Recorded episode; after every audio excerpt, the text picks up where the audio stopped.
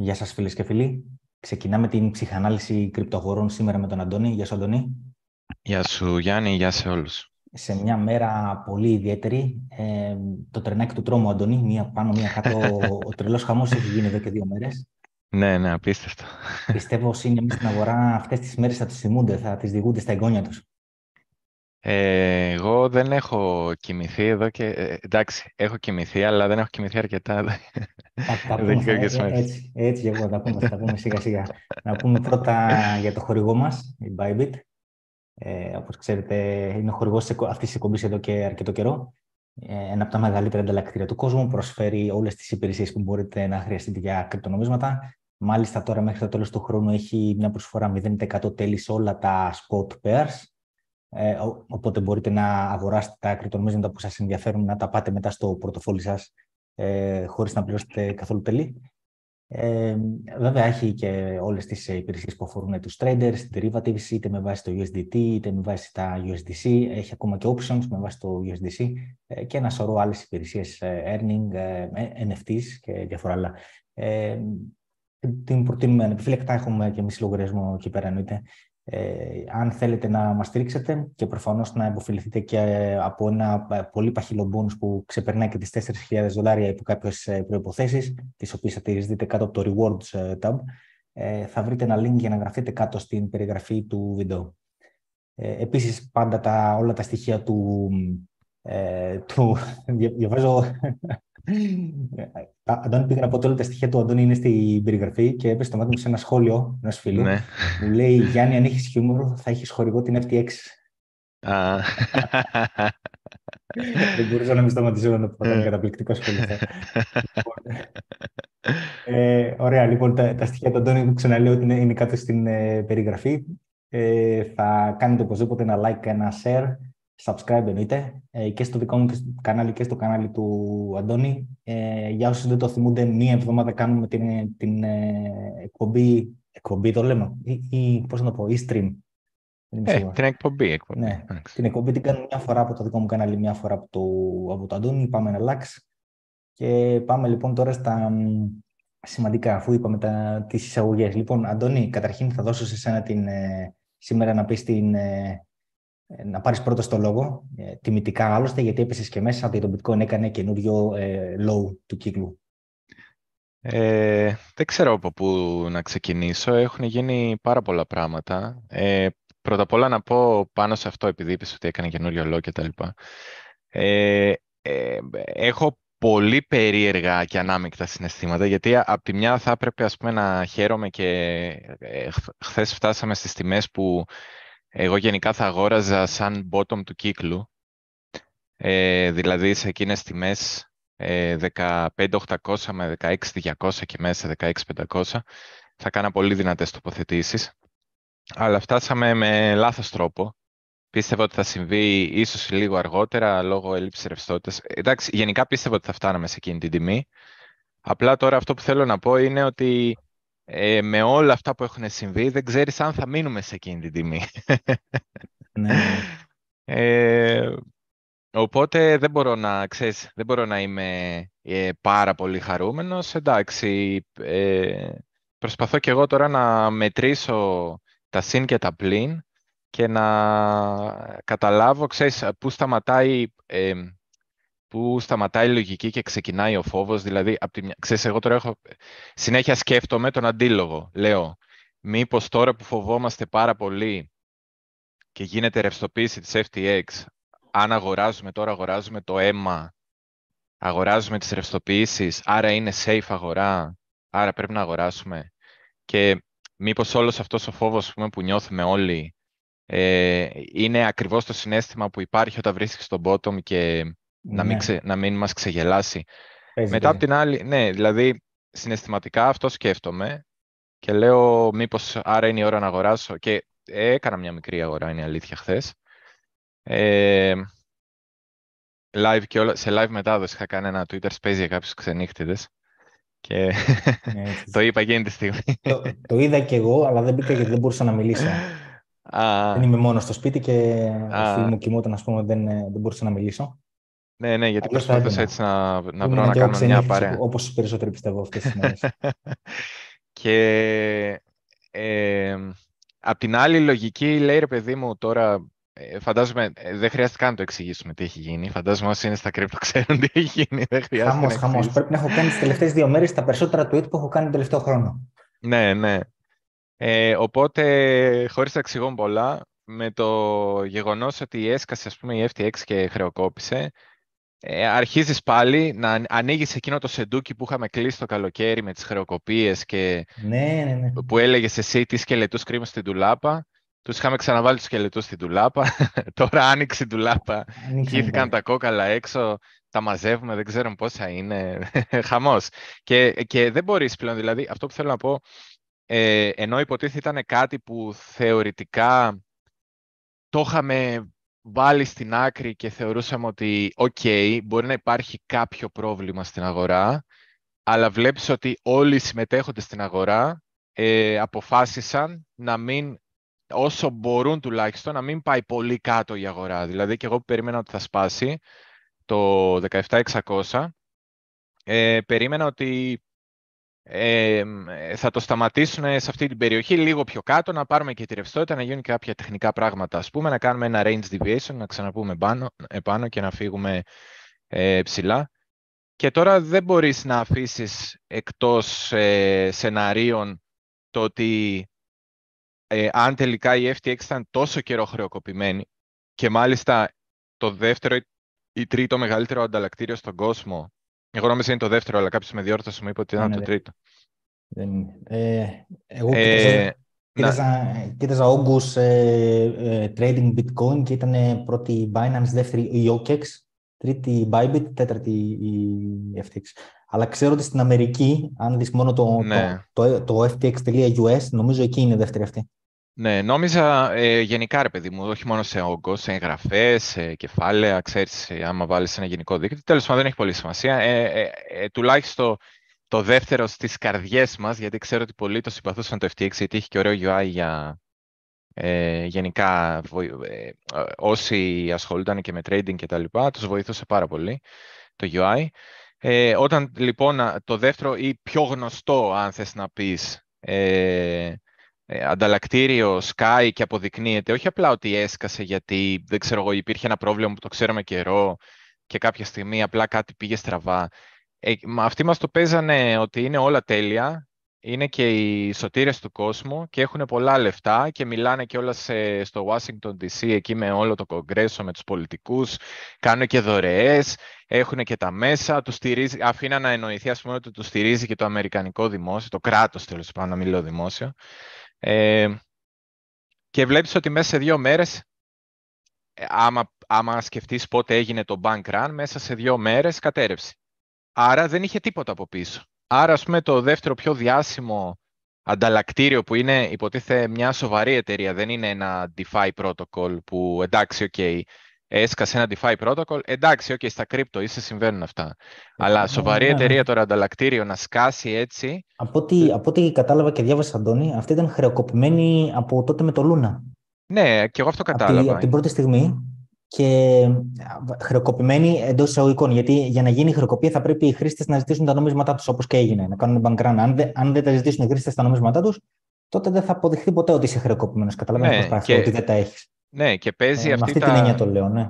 Και παίζει αυτή τα χρήματα που, που παίρνανε, επειδή τα είχαν όλα σε FTT, τα περισσότερα τέλος πάντων και Solana, παίζει ό,τι χρήματα μαζεύαν από τον κόσμο στο ανταλλακτήριο, αντί να το κρατάνε σαν ρευστότητα, να το κάνανε DCA ναι. ε, στο FTT και στο Solana για να κρατήσουν την τιμή για να μην σκάσει. Ναι, ναι. ναι. Άκου, και... άκου, άκου, τώρα μπαίνουν όλα τα κομμάτια στο puzzle και λέω και για αυτή τη στοιχομηθεία που είχαμε το καλοκαίρι, την οποία την έκανα και βίντεο εγώ, γιατί εντάξει λέω δεν μπορεί, είμαστε τελικά ζούμε σε simulation. Και τα γεγονότα που γίνανε μετά που ανέβασα αυτό το βίντεο, μάλλον αποδεικνύουν ότι ακόμη περισσότερο ότι είμαστε σε simulation, όλα αυτά τα ε, πάνω και κάτω, τα απίστευτα pumps and dumps. Αλλά για να, να ολοκληρώσω αυτό που, τη σκέψη που ήθελα να πω, ε, αυτό που έγινε ήταν ότι όντως από ένα σημείο και έπειτα τον καιρό του, μόλις έσκασε το Luna και το UST, αυτοί πια δεν είχαν ένα μέρος από τα ε, coins των χρηστών τους. Έτσι. Οπότε από εκείνη τη στιγμή και έπειτα μπορούμε να τους θεωρήσουμε χρεοκοπημένους, πρακτικά είναι χρεοκοπημένοι. Ε, εκείνη τη στιγμή που αυτοί ήταν εδώ χρεοκοπημένοι, αν θυμάσαι, αυτοί βγήκαν προς τα έξω να εκπέμψουν το εντελώς αντίστροφο μήνυμα. Ε, αυτό που κάνανε ήταν ότι καταναλώσανε, χρησιμοποίησαν, να πω για την ακρίβεια, ε, ακόμα περισσότερα νομίσματα των χρηστών τους. Δηλαδή, εκεί που τους λείπαν πρώτα, ξέρω εγώ, λέω τώρα το 30, μετά το κάνανε έτσι που να τους λείπουν το 60% από τα νομίσματά τους. Και αυτοί, ναι. ε, αυτά τα επιπλέον νομίσματα τα, τα αξιοποιούσαν ε, για να πάρουν δάνειο ε, δάνεια, stable coins και, και τα λοιπά για να ε, σώζουν ή να παραστήσουν ότι σώζουν διάφορες εταιρείες.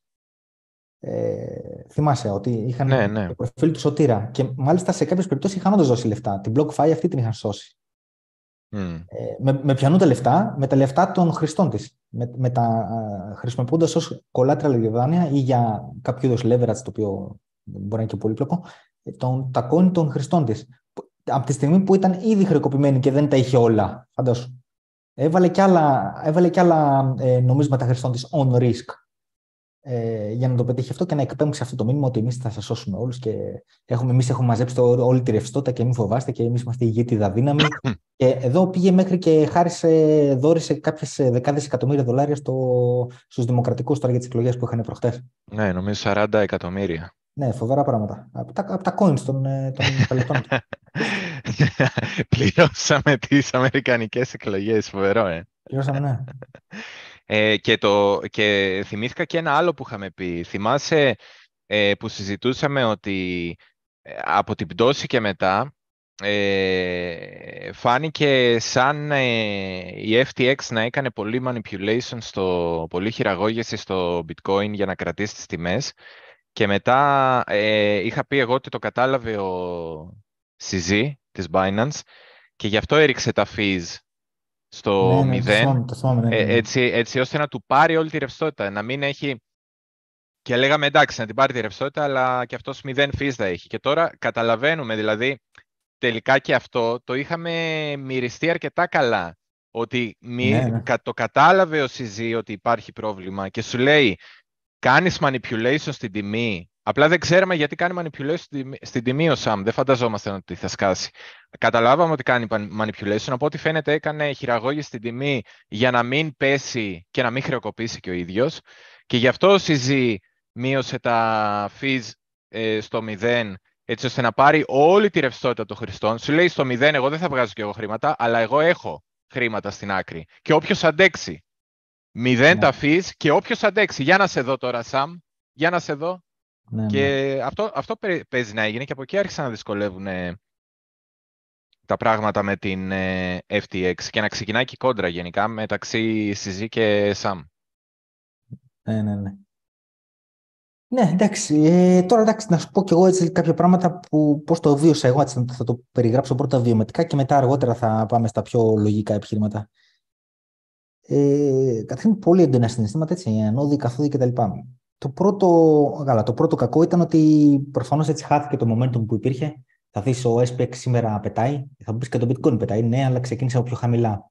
Mm. Θέλω να πω, αν δεν είχε γίνει αυτό με την FTX, σήμερα το Bitcoin σίγουρα θα έχεις σπάσει τα 22,5, εκείνη την μεγάλη αντίσταση και δεν ξέρω πού θα βρισκόμασταν τώρα. Πάνω από τα 22,5 σίγουρα.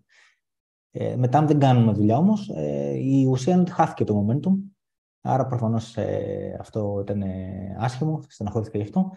Ε, από την άλλη όμως, ε, χάρηκα, χάρηκα, εντάξει, θα πεις χαίρεσαι τώρα μέσα στην αναμπούλα, ναι, ε, προσωπικά χάρηκα λίγο, γιατί ε, εμένα αυτή είναι η δεύτερη κρίση που περνάω στα κρυπτονομίσματα, μεγάλη. Η πρώτη ήταν του Λούνα και αυτή την ε, διαχειρίστηκα πολύ καλύτερα, όχι ιδανικά, αλλά πολύ καλύτερα. Εγώ, όπως νομίζω και εσύ, είχα ε, νομίσματα στην FTX και τα έβγαλα πολύ πολύ γρήγορα με την πρώτη ε, με τις πρώτες φήμες που υπήρχαν την προηγούμενη εβδομάδα. Την προηγούμενη Πέμπτη κιόλας ε, σας ε, τονίσαμε ότι αυτό είναι επικίνδυνο και καλά θα κάνετε να τα βγάλετε κι εσείς. Ε, είπαμε το, τη φράση εκεί πέρα ότι σε αυτές τις περιπτώσεις ο πετυχημένος είναι αυτός που ε, πανικοβάλλεται πρώτος. Ε, και εκτός αυτού, εγώ ξεκίνησα και κάποια σορταρίσματα. Εντάξει, τα συζητάμε περισσότερο με τους βαριά εξαρτημένους. Εσύ είσαι στο, στο γκρουπ, οπότε τα ξέρεις. Οι, οι υπόλοιποι δεν τα ξέρουν, μας ακούν τώρα. Ε, είχα αρχίσει με σορταρίσματα εγώ από κάποια alts τα οποία είχαν κάνει πάρα πολύ απότομε ανόδου μέσα και ξεκίνησα να τα σορτάρω εγώ Σαββατοκυριακή. Ε, γιατί δεν έβγαζαν νόημα και ήταν φανερό ότι έρχεται μια διόρθωση. Δεν περίμενα κατάρρευση της ε, FTX και να πέσει η αγορά εκεί που πήγε, αλλά περίμενα το bitcoin πούμε, να πάει να τεστάρει τα 20-350, εκείνη και ένα, ένα bullish retest περίμενα και μετά να φύγει. Οπότε λογικά έλεγα κάποιες υπερβολές που έχουν γίνει στην αγορά πρέπει να διορθωθούν. Οπότε ξεκίνησα να κάνω κάποια σορταρίσματα σε κάποια ε, alts, τα οποία βγήκανε. Ε, έκανα νωρί το σορτάρισμα του FTT και του Serum, γιατί ήταν τα νομίσματα της ε, της, ε, Alameda. Ναι, ναι της Alameda. Ε, είχε, η Alameda έχει FTT, Solana, Serum και κάτι άλλα μικρότερα του Solana, τα οποία δεν είχα ξανακούσει ποτέ εγώ. Oxy, Map και κάτι τέτοια, τα οποία πρώτη φορά το άκουσα. Αλλά ασχολήθηκα μόνο με αυτά τα τρία. Στην αρχή σώραταρα FTT, Serum ε, και από κάποια στιγμή και έπειτα και το Solana. Τα οποία τα σωρταρίσματα γενικά πήγαν αρκετά καλά.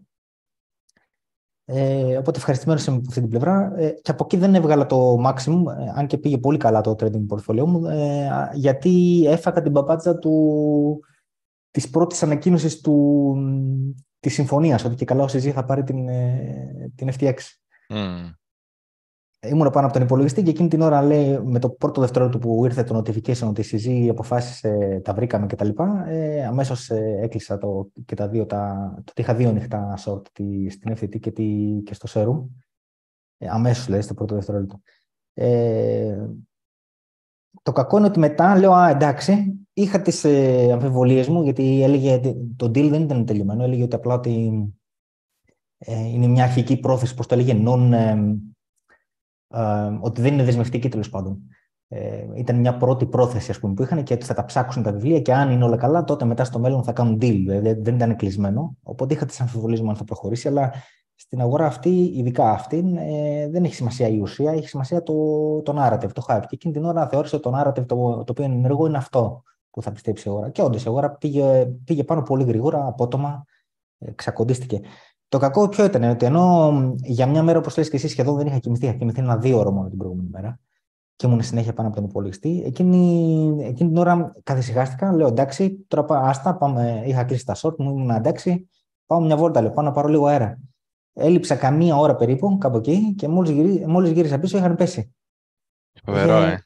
Φοβερό, φοβερό. Εν μεταξύ δεν και. Welcome to crypto. Έχουμε μια ωραία λίμνη εδώ δίπλα και πήγα να κάνω τη βόλτα μου, ρε παιδί μου, να ξεσκάσω πριν νυχτώσει. Και με το που γυρνάω, έλειψα. Μπορεί να μην ήταν και μία ώρα, μπορεί να ήταν 50 λεπτά. Και είχε, είχε, είχε πάρει την κατηφόρα άγρια μέχρι να γυρίσω. Φοβερά πράγματα. Λέω, για δε ρε παιδί μου, δεν μπορείς να. Άμα είναι να πεις ότι θα να κάνεις το μέγιστο δυνατό αποτέλεσμα.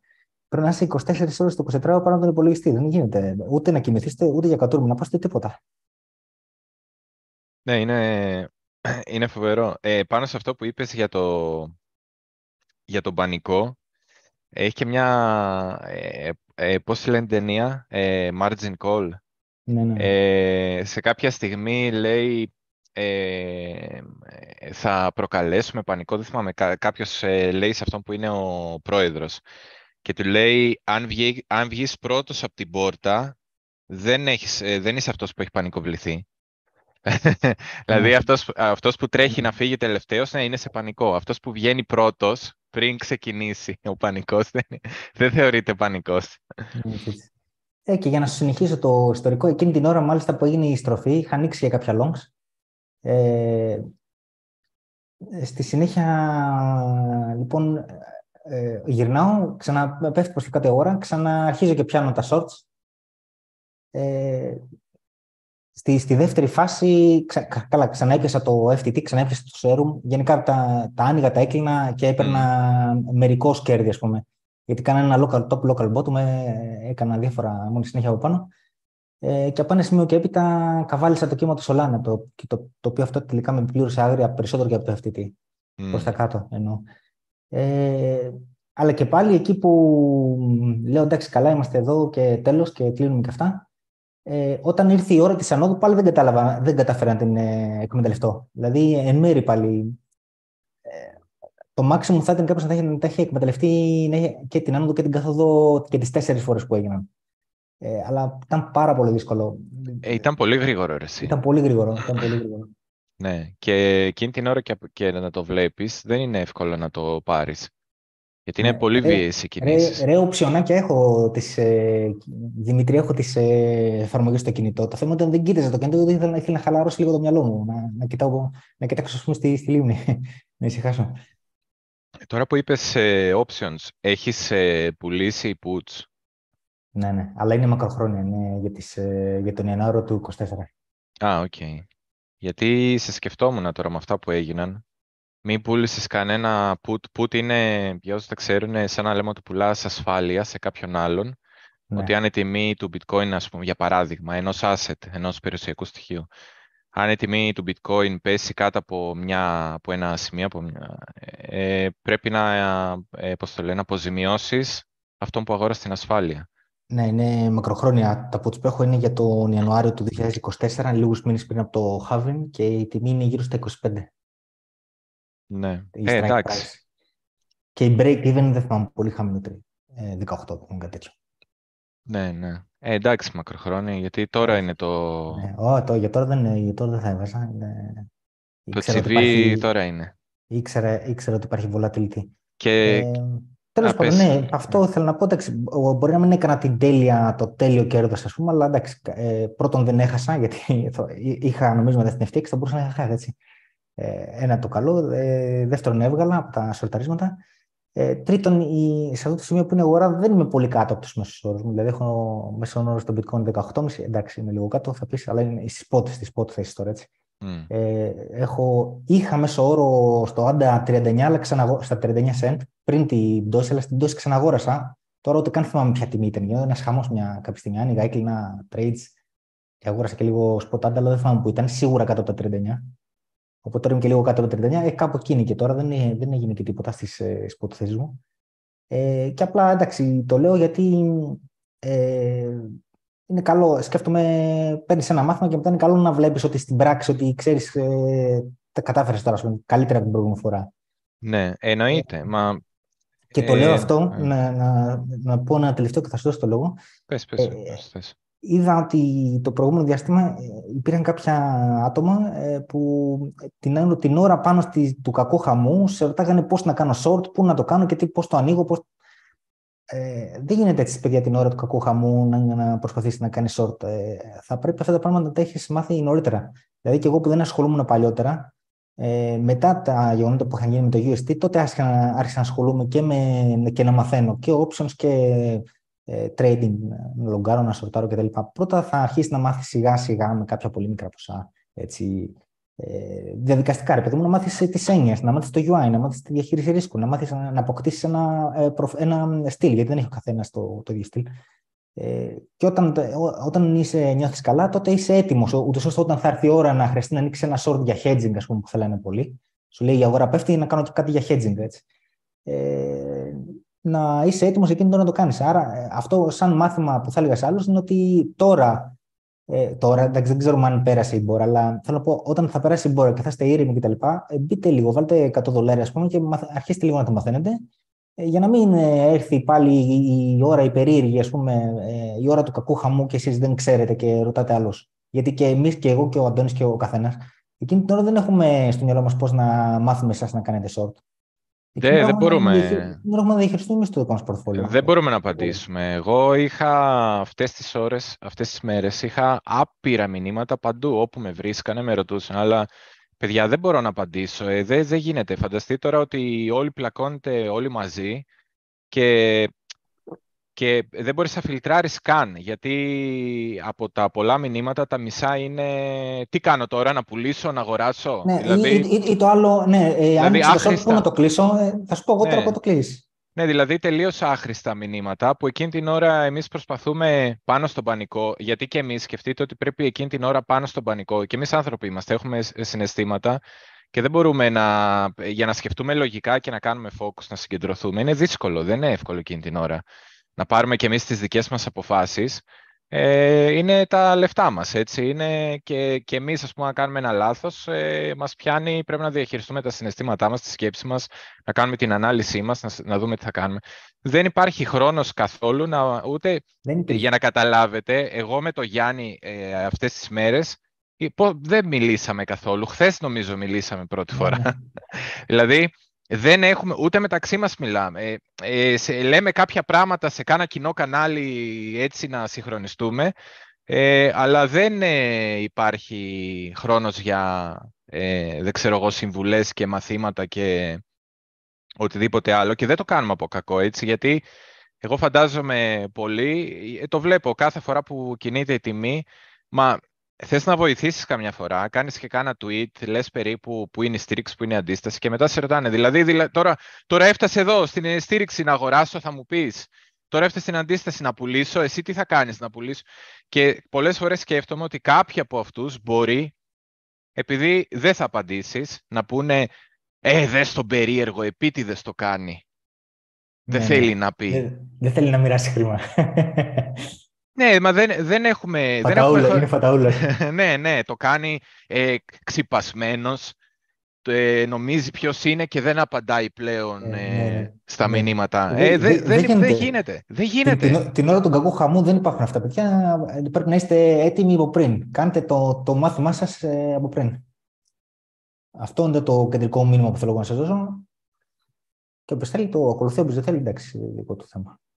Ε, εν τω μεταξύ, ε, αυτό που μου έκανε εντύπωση τώρα πριν το live είναι ότι εγώ είχα μείνει στο ότι ε, ε ένα, ότι ο CZ ε, υποτίθεται έκανε due diligence στην FTX, στην Binance στην FTX και αποφάσισαν Καλά, πέσανε εκεί και κάτι οι νομοθέτες, δεν ξέρω τι έγινε από την Αμερική και είπαν ότι δεν είναι τόσο απλό να εξαγοραστεί FTX από μια ε, εταιρεία ε, δεν ξέρω, θεωρείται offshore επειδή μάλλον είναι εκτός της Αμερικής, δεν ξέρω, από μια άλλη εταιρεία τέλος πάντων εκτός της Αμερικής. Και μετά και η Binance είπε ότι ε, ε, έκαναν due diligence, due diligence και δηλαδή σαν να λέμε ότι είδανε τα, την κατάσταση γενικά, έσοδα, έξοδα, περιουσιακά στοιχεία, χρέη κτλ. στην FTX και δεν αξίζει τον κόπο. Και είχα μείνει δεύτερον στο ότι τελικά η FTX είναι μέσα 8 δις. Και πριν λίγο από το live... Ναι, Α, το άκουσες και εσύ, για πες. Ναι, ε, βλέπω ότι τώρα βγήκε ένα καινούργιο νούμερο, 9,4. Ε, αυτό, αυτό. Και λέω, παιδιά, τι γίνεται; Δηλαδή, 8 χθες, 9,4 σήμερα, αύριο 11, 12, μεθαύριο. Και αρχίζεις μετά πάλι να αναρωτιέσαι. Ε, άρα τι θα γίνει τώρα, θα σκάσει και κανένας άλλος; Δεν ξέρω, ε, αυτό ίσως πρέπει να συζητήσουμε λίγο πριν δούμε τα τεχνικά, γιατί καλά τα τεχνικά, αλλά αυτή τη στιγμή ε. δεν έχουν τόσο μεγάλη αξία. Πού, είμαστε τώρα αυτή τη στιγμή; Αυτή τη στιγμή, ε, εγώ το τελευταίο που διάβασα είναι ότι τελικά ο Σαμ συζητάει για ένα deal με κάποιους επενδυτές που ένας από αυτούς είναι άκουσον άκουσον ο Justin Sun. Ναι, ναι, το, από το Tron. Ναι, από το Tron, ο οποίος έχει και το Polonix, έχει και το Hobby τώρα. Πρόσφατα εξαγόρισε το Hobby. Ε, και νομίζω ότι έκανε, έκανε depeg το, ε, το USDD, ναι. ναι. Το stablecoin του Tron.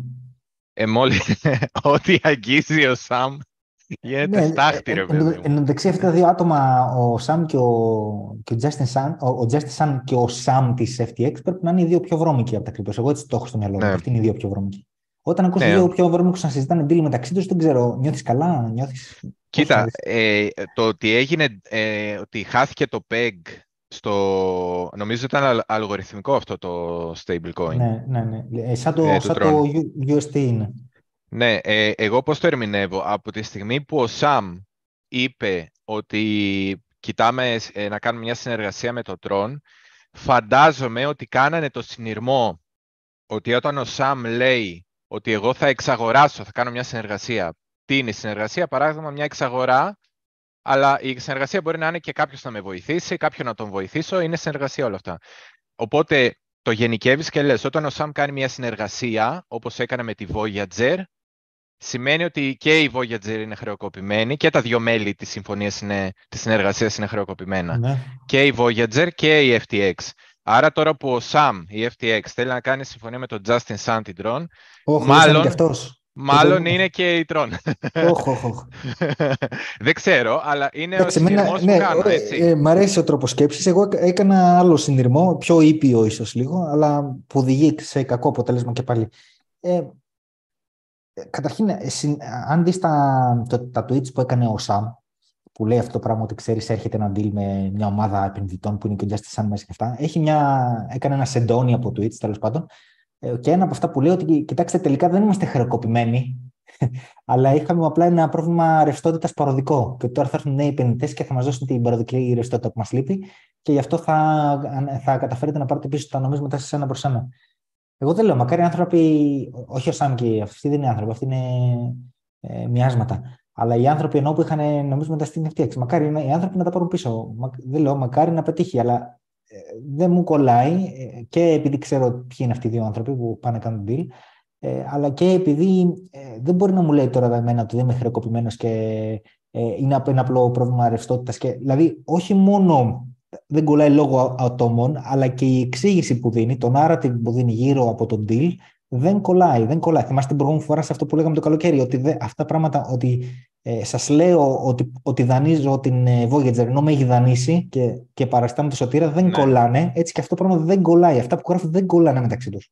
Δεν είναι ενιαίο το αφήγημα, δεν, δεν, δεν έχει προσέξει καν να βγάλει ένα αφήγημα που να ταιριάζει, ρε παιδί μου, να μην έχει αντιφάσεις. Mm. Δεν κολλάνε αυτά τα πράγματα και θεωρώ ότι το πιο πιθανό εγώ είναι να μην γίνει deal τελικά. Να πει όλο ο Τζέστη, σαν να ξέρεις, είδαμε τα βιβλία και δεν θα προχωρήσουμε και κάτι άλλο τέτοιο να γίνει. Ε, και μου, μου έχει κάνει μεγάλη εντύπωση που η αγορά δεν το. Ε, δεν λαμβάνει υπόψη αυτό το φόβο ότι θα, θα, θα τα πάρει πίσω. Πόσο μάλλον που βγήκε και το, και το άλλο πριν από δύο-τρεις ώρες, ότι δεν ξέρω αν το άκουσες, η, η Tether ανακοίνωσε ότι ε, δεσμεύει τις ε, διευθύνσεις ε, που είχαν Tether ε, USDT δηλαδή, ε, της Alameda και της FTX κατόπιν ε, εντολής των Αμερικανικών δικαστικών αρχών.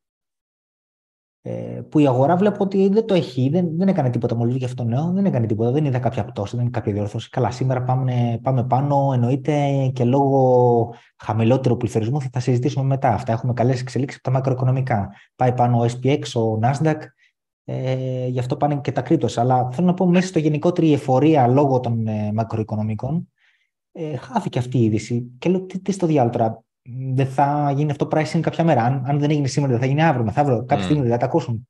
Τι γίνεται εδώ; Ε, κάτι δεν πάει καλά πάντως. Τώρα από εκεί πέρα δεν ξέρω.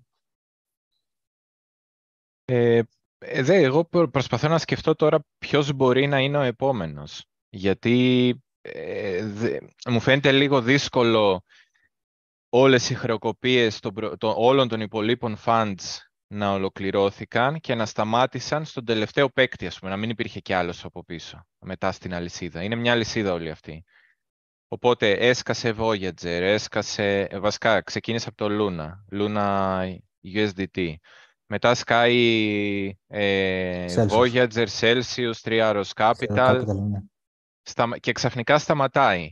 Και τώρα σκάει ε, Sky, ε, FTX. FTX και, και η Alameda.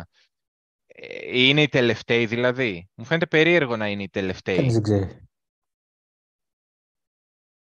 Ε, οπότε εγώ προσπαθώ να ε, σκεφτώ και να καταλάβω ποιο, πώς, θα μπορούσαμε να, να, πώς θα μπορούσαμε να βρούμε ποιος είναι ο επόμενος.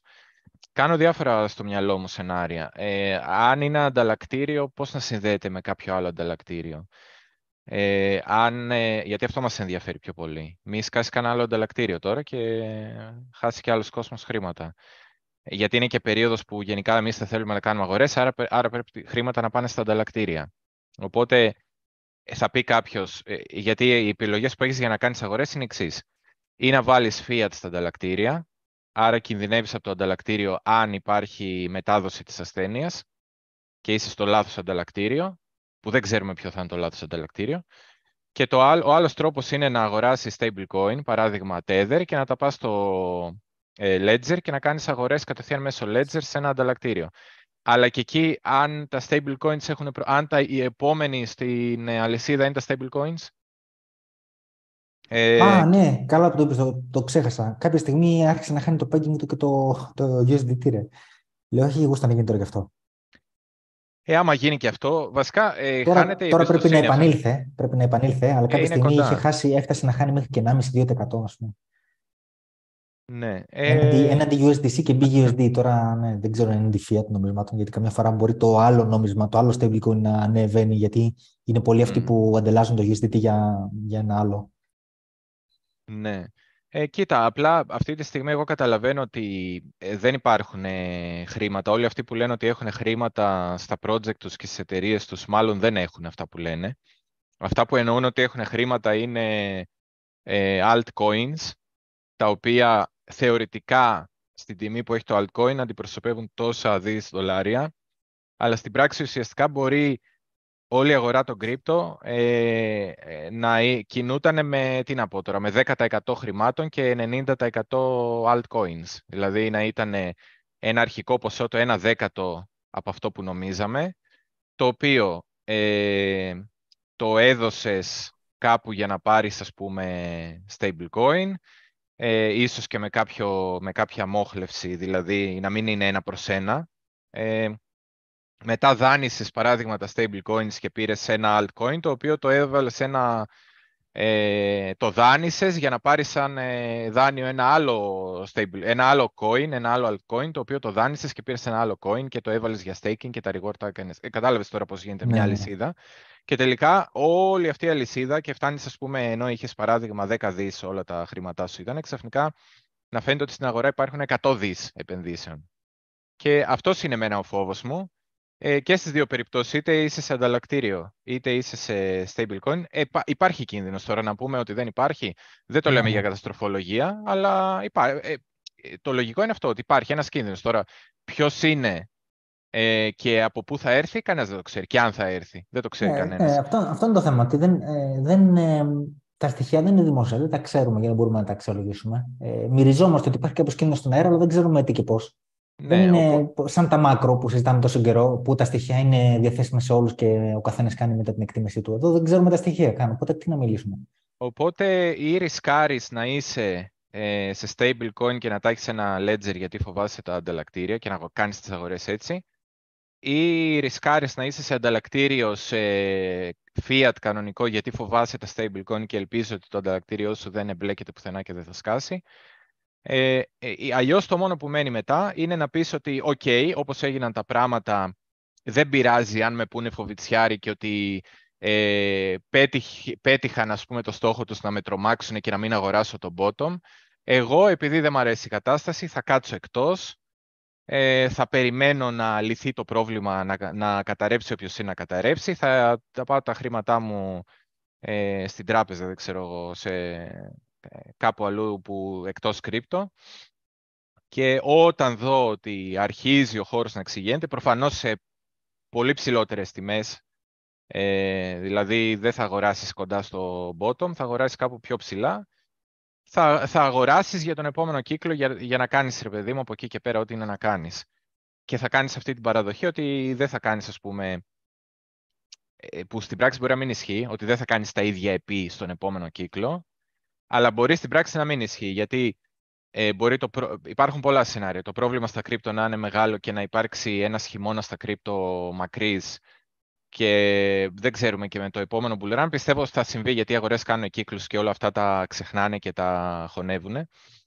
Ε, αλλά τέλος πάντων, γενικά υπάρχουν ρίσκα ε, και το μεγαλύτερο ε, risk, μάλλον το μεγαλύτερο επιχείρημα το ότι δεν σημαίνει ότι αν αγοράσεις το bottom θα κάνεις και περισσότερα επί, ε, είναι ότι τα περισσότερα επί γίνονται μέσα στο bull run ε, από altcoins που είναι φρέσκα, καινούργια και έχουν τεράστια δυναμική. Οπότε μπορεί, εγώ το λέω αυτό γιατί φαντάζομαι μας ακούνε διάφορα άτομα που έχουν άλλη διάθεση ρίσκου και ναι. ίσως και άλλα κεφάλαια. Μπορεί κάποιος να θέλει να σκεφτεί ε, ότι ξέρεις τι, τελικά όπως έγιναν τα πράγματα, εμένα δεν με ενδιαφέρει να ψάξω να βρω το bottom. Ε, θα περιμένω εκτός, θα παρακολουθώ το χώρο και όταν καταλάβω ότι «ΟΚ, η μπόρα πέρασε, όσοι ήταν να χρεοκοπήσουν, χρεοκόπησαν, περάσαμε και ένα χειμώνα στα κρύπτο που δεν κουνιόταν και πολλά πράγματα και τώρα φαίνεται ότι σταθεροποιήθηκε η κατάσταση και υπάρχει έτσι υπάρχει κάποια απόδειξη γιατί ίσως έχουν αρχίσει οι αγορές, έχει περάσει καιρός, αρχί, έχει αρχίσει να μπαίνει φρέσκο χρήμα κτλ. Να πει ότι τώρα θα μπω, πιο ψηλά, ok, αλλά δεν πειράζει με πολύ μικρότερο ρίσκο. Ναι, ναι. Λοιπόν, ε, άντε να πάμε σιγά σιγά και στα διαγράμματα. Ε, πριν ε, να σου δώσω το share όμως, μιας και το έχω εγώ για να μην το ξαναπάρω μετά, ήθελα να σου δείξω αυτό, Αντώνη. Είναι το διάγραμμα το οποίο το έχω αναφέρει δύο-τρεις φορές στο, σε προηγούμενα lives μέχρι τώρα. Ε, στον ε, αριθμητή έχω το Total 3, το οποίο είναι το market cap εκτός από το Bitcoin και το Ethereum, άρα είναι τα alts, τα μικρότερα του Ethereum, καταλαβαίνετε τώρα, από το τρίτο και κάτω.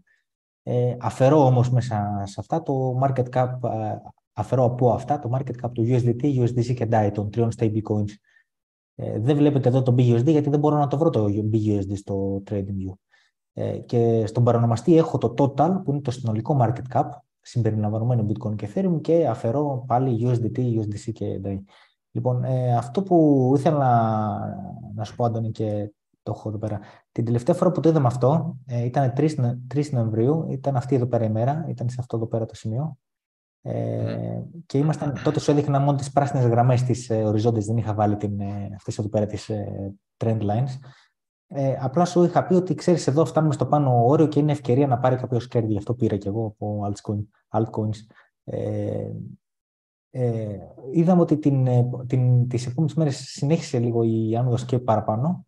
Ε, βγήκαμε από αυτό το, το εύρος. Ε, στη συνέχεια έχουμε όμως διόρθωση. Αυτό που θέλω να σου πω είναι ότι ακόμα ε, και την ώρα της μεγάλης ε, αναταραχής, αυτό που βιώσαμε αυτές τις τελευταίες δύο μέρες δεν είναι απλά μια διόρθωση.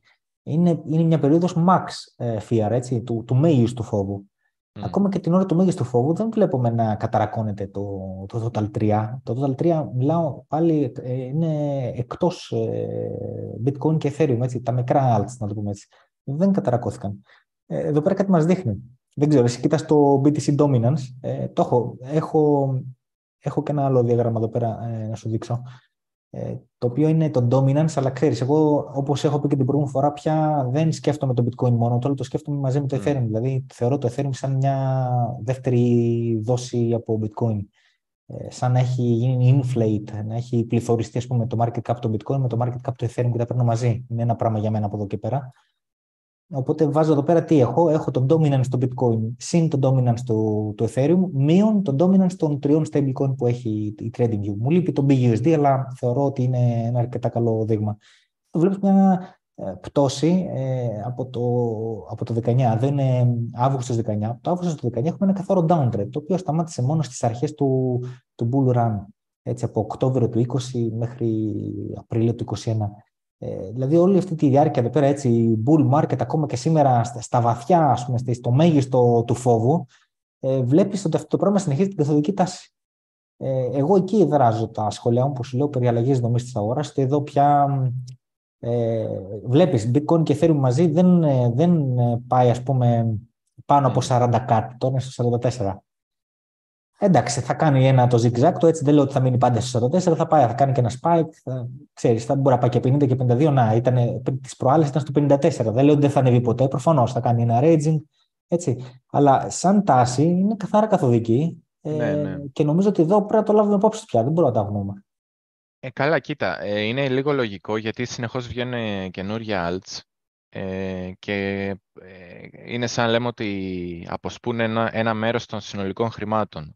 οπότε ε, αυτή η τάση βγάζει ένα νόημα. εγώ πιστεύω γενικά ότι από αυτό το διάγραμμα αξία έχει να καταλάβουμε πότε ξεκίνησε η άνοδος του dominance του BTC-ETH. Από ό,τι έδειξες ήταν πριν ακριβώς από το, το μεγάλο ξέσπασμα, Οκτώβριος είναι εκεί. Ναι, 4 Οκτωβρίου του 20, ναι. Ωραία. Οπότε... Εδώ, εδώ, εδώ στην κορυφή είναι ο Ιαν... 4 Ιανουαρίου 2021, που θυμάσαι που ανέβαινε το bitcoin μόνο του. Ναι, ναι. Αυτή η περίπτωση, ναι. Ε, άρα αυτό τι μας λέει, ότι στο προηγούμενο bear market ε, φαινόταν τα alts να πηγαίνουν κάπως καλύτερα και ίσως να μαζεύανε και χρήματα ε, αντί, αντί ας πούμε κάποιοι να μπαίνουν BTC να μπαίνουν alts. Αλλά η πρώτη κίνηση εκεί που ξεκινάει το καινούριο bull run, βλέπουμε ότι έτρεξε το BTC. Οπότε... Συμφωνώ. Συμφωνώ. Αυτό, τέτοια συμπεράσματα βγάζω εγώ. Ε, οπότε μπορούμε να πούμε και σε αυτή την περίπτωση ότι θα γίνει αυτό. Ναι. Δηλαδή, ίσως εδώ τα άλλα να έχουν νόημα μέσα στο bear market για να εκμεταλλευτείς bear market rally. Ναι, ναι. Εκεί, εκεί θέλω να καταλήξω. Δεν, δεν αμφισβητώ ότι αυτό θα επαναληφθεί. Ναι. Πιστεύω και εγώ ότι θα επαναληφθεί. Στην αρχή του. Δηλαδή, ε, μιλάμε για μια κατάσταση λίγους μήνες μετά το halving. Mm. Ότι θα είναι καλό εκεί να έχεις bitcoin γιατί λογικά θα τρέξει πρώτος. Δεν το αμφισβητώ αυτό ότι θα ξαναγίνει. Αλλά λέω σαν ένα γενικό downtrend και ειδικά, στην ναι, περίπτωση, ναι. ειδικά μιλάω για την ε, εποχή του bear. Δηλαδή είσαι τώρα σε εποχή του bear και δεν βλέπεις να επιστρέφουν το κεφάλαιο στο bitcoin και στο ethereum. Φαντάσου, δίνω αβάτζα. Δεν λέω μόνο bitcoin, λέω bitcoin και ethereum. Δεν βλέπουμε τα λεφτά να πηγαίνουν εκεί κατά τη διάρκεια του, bull market, του, του bear, συγγνώμη, του bear market. Ίσα ίσα βλέπουμε το downtrend να συνεχίζεται, που σημαίνει διαρροή κεφαλαίων εκ νέου προς τα alts. Μιλάμε ποσοστία τώρα, δεν μιλάμε. Mm. Συνολικά η αγορά έχει χάσει κεφαλοποίηση, έτσι. Μιλάμε ποσοστά. Ναι. Ναι, ισχύει. Ε, δες τώρα, απλά αυτό είναι το... Ε, αν αγοράσεις όμως τώρα alts και θα πέφτει η αγορά, τα alts θα μπορεί να κρατάνε λίγο καλύτερα από το BTC. Ε, θα αξίζει όμως, γιατί η αγορά θα είναι καθοδική. Θα αξίζει, θα σου δώσει δηλαδή κέρδη, μόνο αν γίνει bear market rally. Ενώ πώς μπορεί κάποιος να το αξιοποιήσει αυτό. Θέλω να πω, ένα, ένα, το βλέπεις εδώ πέρα, έναντι bitcoin και ethereum, ναι, από ό,τι δείχνει σου δίνει. Το βλέπεις; Ναι, ναι. Αλλά φαντάζομαι ότι... bitcoin και ethereum μαζί. Ναι. Ε, αλλά φαντάζομαι θα, η αξία έχουν αυτές οι διακυμάνσεις που είναι, φαντάζομαι, άμα δούμε πότε είναι, Α, ναι, θα, είναι ναι, ναι, θα είναι ναι. στα bear market rally. Άρα εκεί είναι Προφανώς, μεγάλη απόδοση. Το, το, το, ιδανικό είναι να παίξεις το raging από εδώ εκεί. Αυτό δεν λες. Ναι, ναι, ναι, ναι, και να παίρνεις αυτές τις κινήσεις. Δηλαδή. Ναι, ναι. Ε... Για, να το δούμε, για να το δούμε καλύτερα αυτό με το, με το raging που λες, είναι καλύτερα να δούμε το άλλο το διάγραμμα, του το δω. Ναι. Το οποίο έχει ξεκάθαρη δομή. Έτσι. Ναι, ναι. Ό, όταν είσαι στα ψηλά, έτσι γερνάς από alts για bitcoin ethereum. Όταν είσαι εδώ, ε, πουλάς bitcoin ethereum για alts. Είναι ναι, ναι. Και μπορεί εδώ να βγάζει και τις πτώσεις έτσι. Δηλαδή να έβλεπες ότι το πάραν τα alts, άρα θα διορθώσουμε, μετά θα κάνουμε ένα καινούριο rally, θα ξαναδιορθώσουμε, θα κάνουμε ένα καινούριο rally, θα ξαναδιορθώσουμε, δηλαδή μπορεί αυτό το διάγραμμα να σε έβγαζε όλα τα rally. Ναι, ναι, διόρθωσε με λίγο αν κάνω λάθος, αλλά νομίζω ότι αυτή η δομή εδώ πέρα, το ανωδικό κανάλι, ότι είναι continuation ε, pattern, έτσι δεν είναι, στην τεχνική ανάλυση. Ε, ε, κοίτα, θεωρητικά δεν ξέρω αν μπορείς να κάνεις ανάλυση σε αυτό. Ναι, εντάξει. Ε, Λέμε αν μπορείς αλλά... Ε, ε, κοίτα τώρα, επειδή είναι σε uptrend, ε, θα μπορούσε. Απλά γενικά ε, πολλές φορές ε, ε, θεωρητικά όταν έχεις ένα asset από κάτω εγκλωβίσει τη ρευστότητα και κάποια στιγμή γυρνάει να τη μαζέψει ενώ από πάνω, την μαζεύει σε κάθε κορυφή που είναι πιο ψηλή, μαζεύει τη ρευστότητα την προηγούμενη. οπότε αυτό προδιαθέτει και για μία διόρθωση. Ε, εντάξει, απλά, δεν ξέρω τώρα αυτό. Έτσι, δεν, δεν ξέρω πώς το κάνεις. Ναι, ναι. ναι, η παρατήρηση που έκανα εγώ είναι το ξέρεις, επειδή νομίζω ότι όντως αυτό είναι continuation, αν μπορούμε να κάνουμε επιχείρημα εδώ πέρα τέτοιο πράγμα. Επειδή μπήκε στο, στο κανάλι, μπήκε ανωδικά, είναι ανωδικό αυτός ο, αυτή η ανωδική κίνηση με την οποία μπήκε στο κανάλι. Λογικά όταν θα σπάσει, δεν ξέρω πότε θα είναι, μήπως είναι ανωδική και η έξοδο. Τέλος πάντων, αυτά είναι για το μέλλον. Αλλά για την ώρα είναι μια κατάσταση εδώ πέρα τώρα πολύ μηνύ. Δεν είναι ότι υπήρχε σε μια εβδομάδα, την οποία θέλει συζήτηση και ερμηνεία. Λοιπόν, Αντώνη, πάρει το ΣΕΡ και πες μας. Ναι. Πού είμαστε τώρα; Ε, λοιπόν.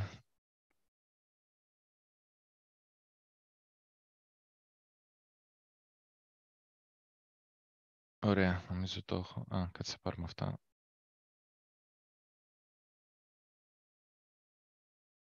Πάμε στην άλλη οθόνη. Ε, από πού να ξεκινήσουμε; Ε, κάτι εντωμεταξύ τώρα που έλεγες με τα alts, κάτι μου ήρθε, ήθελα να πω. Αλλά το... Α, ναι, τι ήθελα να πω με τα alts. Ε, εγώ αυτό που σκεφτόμουν για τα alts, μιας που τα πιάσαμε, ε, είναι το εξής. Υπάρχουν κάποια alts που έχουν ενδιαφέρον, ε, που είναι από τον προηγούμενο κύκλο, ε, αλλά βλέπεις ότι στο bear market ε, κάποια εξαφανίζονται ε, τώρα, ας πούμε, το FTT πάει και αυτό εξαφανίστηκε. Δεν πιστεύω να τρέξει τον επόμενο. Και ενδεχομένως και το Solana να, να έχει χάσει με, τουλάχιστον μεγάλο μέρος της δυναμικής του. Μετά από αυτό ότι κοίτα, επειδή κοίτα να δεις, οτιδήποτε, οτιδήποτε νόμισμα έχει κάποια σχέση άμεση ή έμεση με FTX και Alameda, νομίζω δεν ακουμπιέται.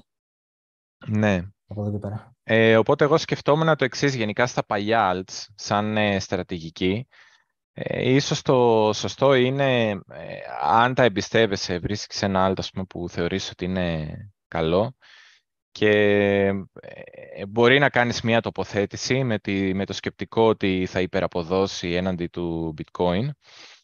Ε, αλλά νομίζω στο, στον επόμενο κύκλο, επειδή ακριβώς έχει τρέξει αυτό το alt και κάποιοι έχουν εγκλωβιστεί στα ψηλά, σκέψτε ας πούμε τώρα τυχαία το ADA έτσι επειδή είναι και πολύ δημοφιλές, ε, αν παίρναμε περίπου κάπου που φανταζόμαστε ότι υπάρχουν, δηλαδή το topping pattern, όλη αυτή η περιοχή είναι η περιοχή που ε, ήταν το top. Δηλαδή με, ε, βλέπετε έτσι ότι κάθε, κάθε τιμή από εδώ πάνω και με το που το έσπασε ξεκίνησε το downtrend. Σκέψτε τώρα ότι όλοι αυτοί που είναι εγκλωβισμένοι εδώ μέσα και πόσο είναι αυτό, είναι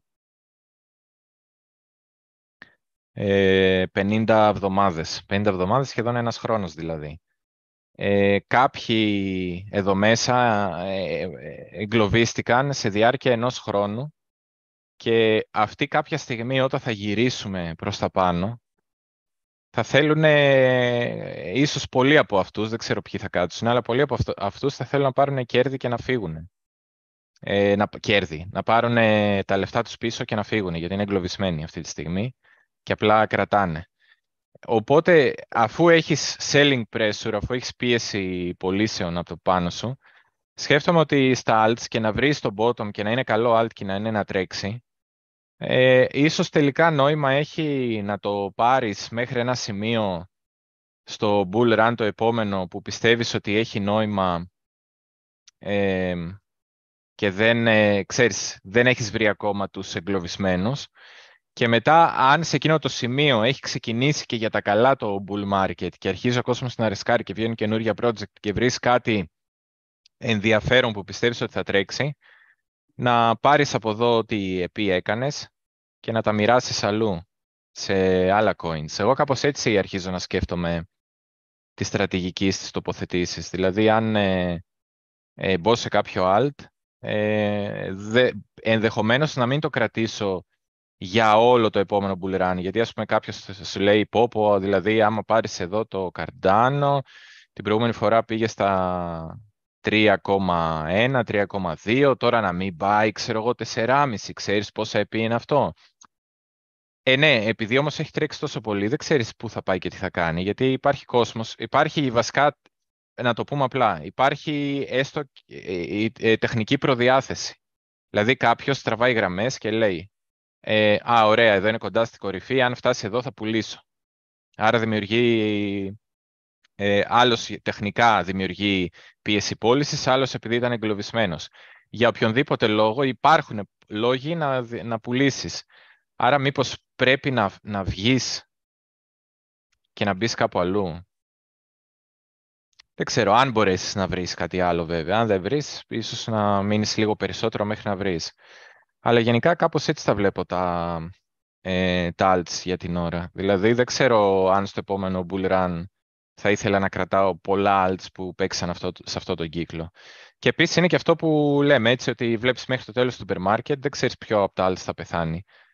Δηλαδή είχε το Luna πέθανε. Τώρα το FTT εγώ λέω ότι πέθανε. Το Solana μπορεί να είναι στα τελευταία του, δεν ξέρουμε.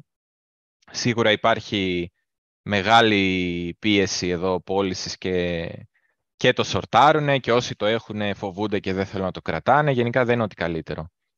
Α, και εντωμεταξύ το Solana που είχε βγει ότι θα, ε, πώς το λένε, θα κάνανε, θα ξεκλειδώνανε νομίσματα ε, νομίζω Τελ, το τελικά κάνανε... Ναι, δεν θα ξεκλειδώσουν. Ένα μέρο από αυτά μεγάλο δεν θα το ξεκλειδώσουν κάτι τέτοιο. Ναι, ε, αλλά και αυτοί, γιατί χθες μιλούσαμε με ένα developer του Solana και αυτοί είπαν ότι μάλλον δεν έχουν πει τίποτα και όσοι, επειδή το Solana μοίραζε λεφτά, ε, στην κυριολεξία μοίραζε λεφτά αν ξεκινούσε σε ένα project πάνω στο Solana, εντάξει έπρεπε να, να δείξεις κάτι ότι έκανες, και έπαιρνες μια επιδότηση, ας πούμε. Ε, δεν έχουν πει τι θα γίνει με αυτά. Δηλαδή, μπορεί τώρα κάποιοι να μην έχουν πληρωθεί και να περιμένουν και να μην πληρωθούν. Δεν ξέρουμε. Κοίτα να δεις, ε, το έγραψε ένας φίλος στη σχόλια πριν στην, στην αρχή, όταν μιλάγαμε. Ε, και λέει, να δείτε τι γίνεται με τα νομίσματα που τα παμπάρουν, ας πούμε, τα κάνουν manipulate ε, ε market makers και ανταλλακτήρια και αυτά και VCs. Και όντως το Solana ήταν ένα τέτοιο. Το Solana το, το φούσκωνε η Alameda και FTX. Τώρα που δεν υπάρχει Alameda και FTX, ε, ήρθε η ώρα να δούμε πόσα πίδια πιάνει ο Σάκος μόνο του. Mm. Χωρίς το manipulation από πίσω των, των παικτών. Για να σε δούμε Solana τώρα. ε, σίγουρα αυτά τώρα είναι ε, σε κάθε local top. Αν δεν έχουν πεθάνει, νομίζω είναι για σορτάρισμα μέχρι να πεθάνουν. Κοίταξε, επειδή, ε... επειδή έχουν σερταριστεί πολύ τις προηγούμενες μέρες και έχουν πέσει πολύ, ε, δεν θα τα ακούμπαγα τώρα, να σου πω. Όχι τώρα. Σε, γι' αυτό λέω όταν βρεις ένα local top. γιατί ποτέ δεν ξέρεις, γιατί μπορεί να γίνει κανένα short squeeze, γιατί, γιατί, γιατί. Ναι. Ε, άστο τώρα. Και, αλλά αν γίνει καμιά υπερβολή ας πούμε, και τρέξουν ξέρω εγώ, σε δύο εβδομάδες ε, πάλι τα άλλα όπως τρέξανε πριν από μια εβδομάδα και δεις το Solana πούμε, να επανέρχεται στα 32 και είναι alarm. Δηλαδή εκεί στο διάγραμμά σου, αν για κάποιο λόγο ξαναπάμε στην κορυφή, ναι. Ε, ίσως να είναι Α, ένα όχι, καλό... Ποια, ποια κορυφή. Εγώ λέω αν φτάσουμε τώρα σύντομα εκεί στα 30, εκεί που ήταν πριν τη, την πτώση. Πες, παιδί μου, ναι. γίνεται μια τρέλα και μέσα σε δύο εβδομάδες, ένα μήνα, δεν ξέρω τι, έχουμε ένα τρέξιμο τον άλλο και το σαλόν να πάει στα 30. Ε, χτυπάνε όλα τα alarm για short εκεί. Ναι, ναι. Αλλά τώρα γιατί... όχι, έτσι, μην υπερεξηγηθούμε. Γιατί είναι πολλοί και πολλοί που ξέρεις, τα παίρνουν. Ε, καλά, ναι. Ε, δεν... Τα ε, πρέπει... λίγο και μετά σου λέει: Αν δεν είπες εσύ το σαλόν θα πέσει. Ε, ήταν, έπεσε, παιδιά, μα πλήρωσε. Εντάξει. Ηρεμήστε λίγο τώρα. Αφήστε το να ηρεμήσει και αυτό και όταν ξαναπάει λίγο πάνω το ξαναπιάνουμε για χτύπημα. Ε, το, το έχω προσέξει και εγώ και δεν θέλω να γίνομαι κακός, αλλά καμιά φορά και εγώ, επειδή με, και, και εμείς άνθρωποι είμαστε, καμιά φορά πραγματικά φτάνω στα όρια μου. Λέω δεν γίνεται ρε πούστου να, να λέμε κάτι και ο άλλος να το κρατάει και να το ερμηνεύει με έναν περίεργο τρόπο, ξέρω εγώ, που είναι αρκετά καθαρό και ε, Δηλαδή, μιλάς εσύ τώρα και λες ότι αν τρέξει, αν δούμε local top, αν πάει σε προηγούμενη περιοχή από εκεί που ξεκίνησε η πτώση κτλ. Και επειδή αναφέρεις τη λέξη short, απομονώνει άλλο τη λέξη short και λέει άρα, άρα να ανοίξω short. Ανοίγω short. και, Νομίζω ε, ότι πρέπει να ανοίξεις τώρα, αυτή τη στιγμή. Δεν λέμε αυτό το πράγμα. Δεν είναι τώρα ναι, ναι. short. Έτσι. Και αναγκαζόμαστε να εξηγούμε τα πάντα συνέχεια ή να, μην, να μην ασχολούμαστε καθόλου. Αλλά ναι, τώρα στο Solana, ας πούμε, αν φτάσει σε αυτή την περιοχή, μιας που το πιάσαμε, ε, ε, τι... κι, άλλο, κι άλλο σχόλιο μου κάνουν, μου, πολύ αρκετοί μου το έχουν κάνει αυτό το σχόλιο, να κάνουμε κάνα βιντεάκι για short. Θα κάνουμε, ρε παιδιά, ένα βιντεάκι για short. Εντάξει. Θα κάνουμε και short και long. Ε, δηλαδή... Με, τη, με την Bybit. Πώς κάνεις την Bybit short και long. Εντάξει. Πάμε. Ε, σκεφτείτε τώρα ότι τουλάχιστον όλοι αυτοί που βρίσκονται εδώ μέσα, είμαι στο εβδομαδιαίο, όλοι αυτοί που βρίσκονται εδώ μέσα Σκεφτείτε κάποιοι αγόρασαν και κράτησαν εδώ πέρα, σε αυτό το πλαίσιο, είναι πολλές εβδομάδες. Ε, και πίστευαν ότι είναι το bottom και δεν, ε, όταν άρχισε η πτώση, ας πούμε, δεν ξέρω, ε, εγκλωβίστηκαν συναισθηματικά κατα, ε, καταρχάς και μετά δεν μπορούσαν να ξεκολλήσουν. Ε, συμβαίνει σε όλους, δεν το λέω για κακό. Ε, ε, όλοι έτσι μαθαίνουμε, σε όλους μας έχει συμβεί να μην πουλήσουμε όταν πρέπει και να το σκεφτόμαστε και να λέμε ε, ναι τώρα, αλλά δεν πούλησα πιο πάνω, τώρα να πουλήσω. Κάποιες φορές πρέπει απλά να κλειδώνεις ένα, μια χασούρα όσο είναι νωρίς, όταν βλέπεις ότι τα πράγματα δεν είναι καλά και υπάρχουν πολύ πολύ μεγάλες πιθανότητες. Δηλαδή τώρα εδώ το Solana με όλα αυτά που έγιναν που είναι συνδεδεμένα με FTX και Alameda, ε, ακόμα και με χασούρα έπρεπε να φύγεις. Να το πούμε έτσι. Ήταν, δεν είναι ότι ε, ναι, τώρα το λες εκ των υστέρων.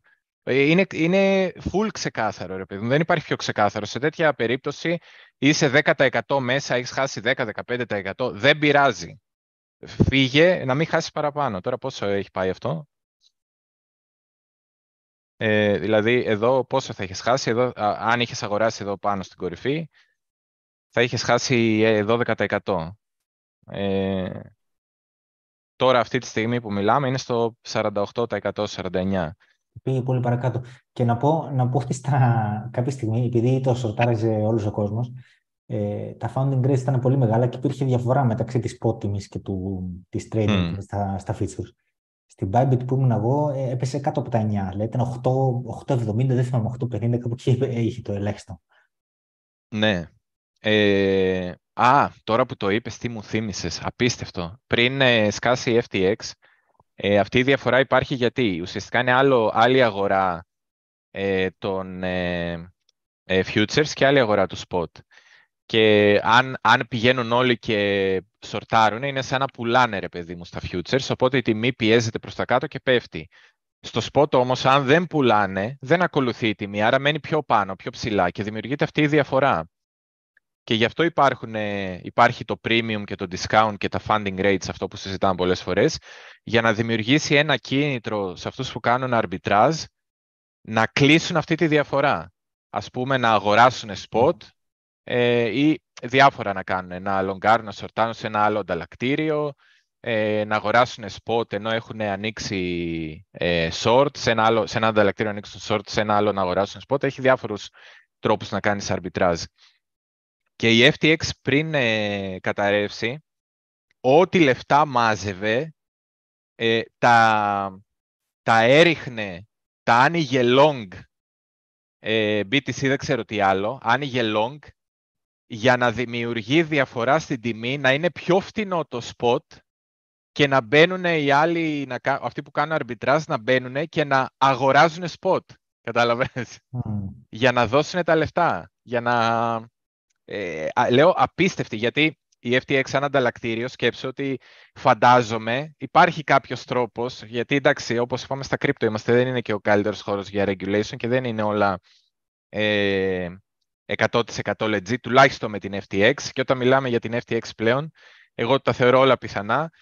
Φαντάζομαι ότι τους ε, κόστιζε ή τους δέσμευε πιο λίγα χρήματα από ό,τι χρειάζεται για να ανοίξουν long. Θα μπορούσαν να είχαν και ένα leverage, δεν ξέρω και με το, ε, με, τα, με το liquidation μπορεί, ας πούμε, το liquidation engine, η μηχανή που κάνει τις ρευστοποίησεις, ας πούμε, αυτούς να τους ξεχνούσε. Δεν ξέρω τι μπορεί να κάνανε οι τύποι.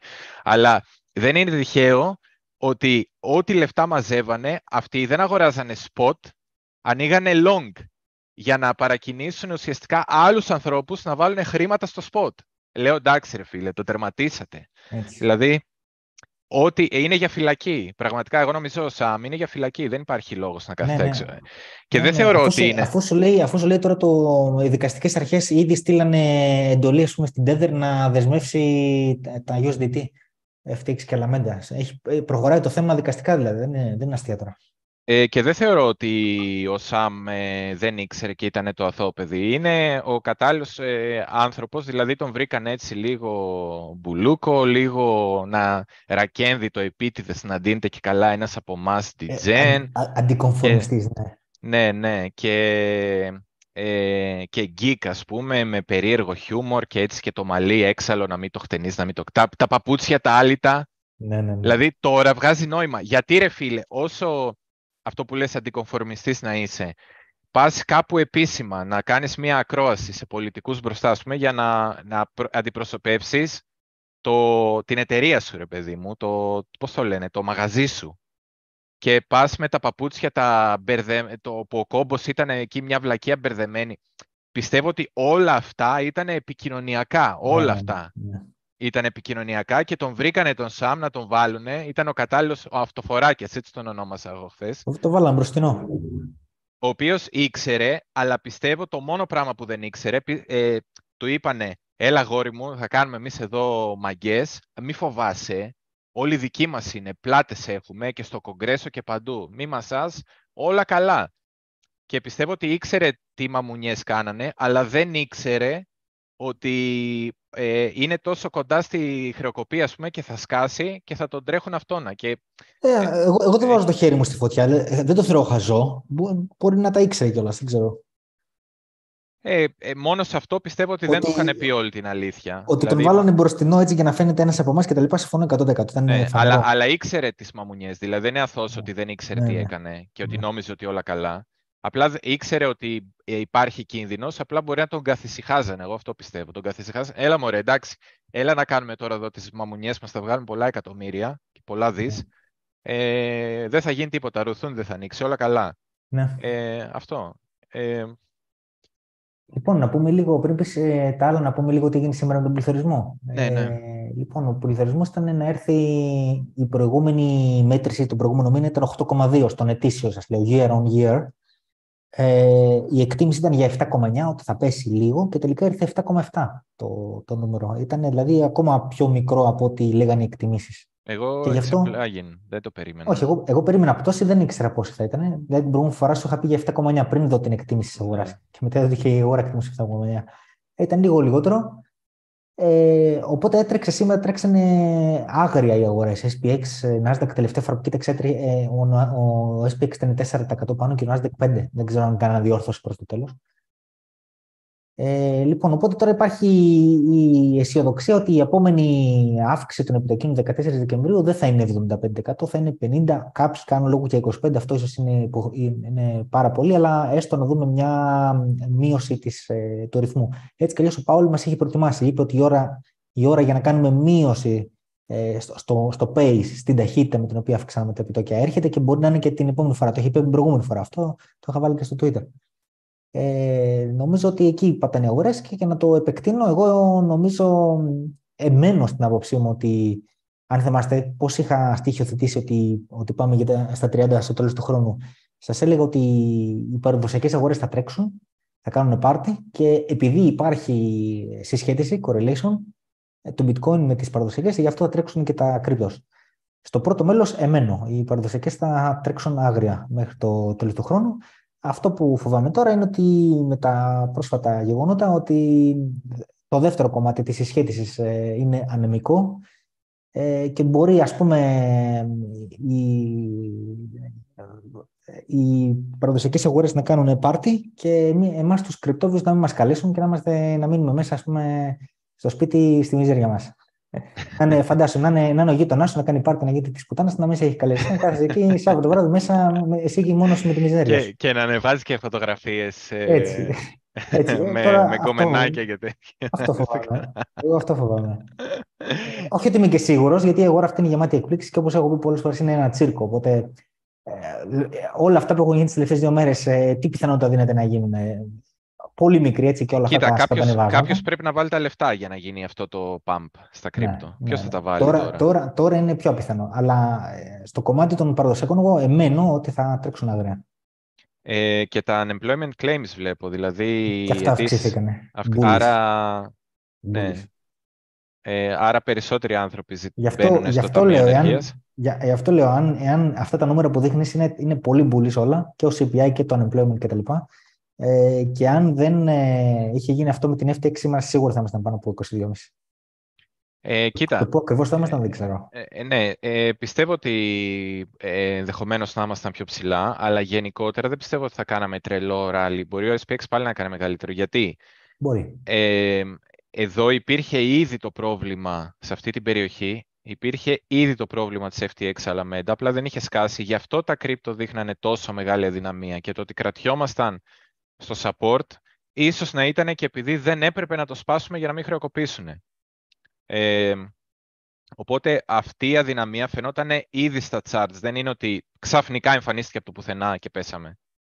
Ε, ε, εγώ νομίζω ότι κάπου μέσα στην αγορά τα charts την έχουν ε, αφομοιώσει, ας πούμε, την έχουν δείξει. Θέλω να πω μόνο, μόνο και μόνο τα μποτάκια που κάνουν αυτό με το trading ε, correlated με τον SPX θα σε ανεβάζαν αυτόματα. Ναι, μπορεί να, κάναμε, ε, να πηγαίναμε πιο ψηλά, να κάναμε άλλο ένα leg up ναι. ε, σήμερα γιατί και, και σήμερα, να γιατί και σήμερα, ας πούμε σήμερα ναι. γιατί ανεβαίνει το bitcoin 10%. Ανεβαίνει 10% επειδή ο SPX ανεβαίνει 4%. Καταλαβαίνεις; Ναι, αλλά και πάλι εγώ δεν πιστεύω ότι τέλος του χρόνου πούμε, θα ήμασταν στα 30. Γιατί εντάξει. υπήρχε ήδη το πρόβλημα. Κατάλαβες. Έστω, εντάξει. Μπορεί να μην 30, θα βλέπεις κάτι άλλο. Τώρα είναι, είναι σε προδιαθέτει ότι εμείς δεν θα πάρουμε μέρος στο πάρτι. Οι άλλοι θα κάνουν, εμείς δεν θα πάρουμε. Ναι, α, αν δεν υπήρχε το πρόβλημα της FTX, ε, θέλω να πω ότι όλα αυτά και τα τεχνικά και τα fundamentals που συνέβησαν, κατά μία έννοια μπορείς να πεις ότι ε, είναι συγκοινωνούντα δοχεία. Δηλαδή, το ότι τεχνικά ήταν αδύναμο το chart και έδειχνε αδύναμο και κάποιος έλεγε ότι ήταν πολύ αδύναμο αυτό για να το αγοράσεις, τώρα εξηγείται γιατί ήταν αδύναμο. Δεν ήταν χωρίς λόγο.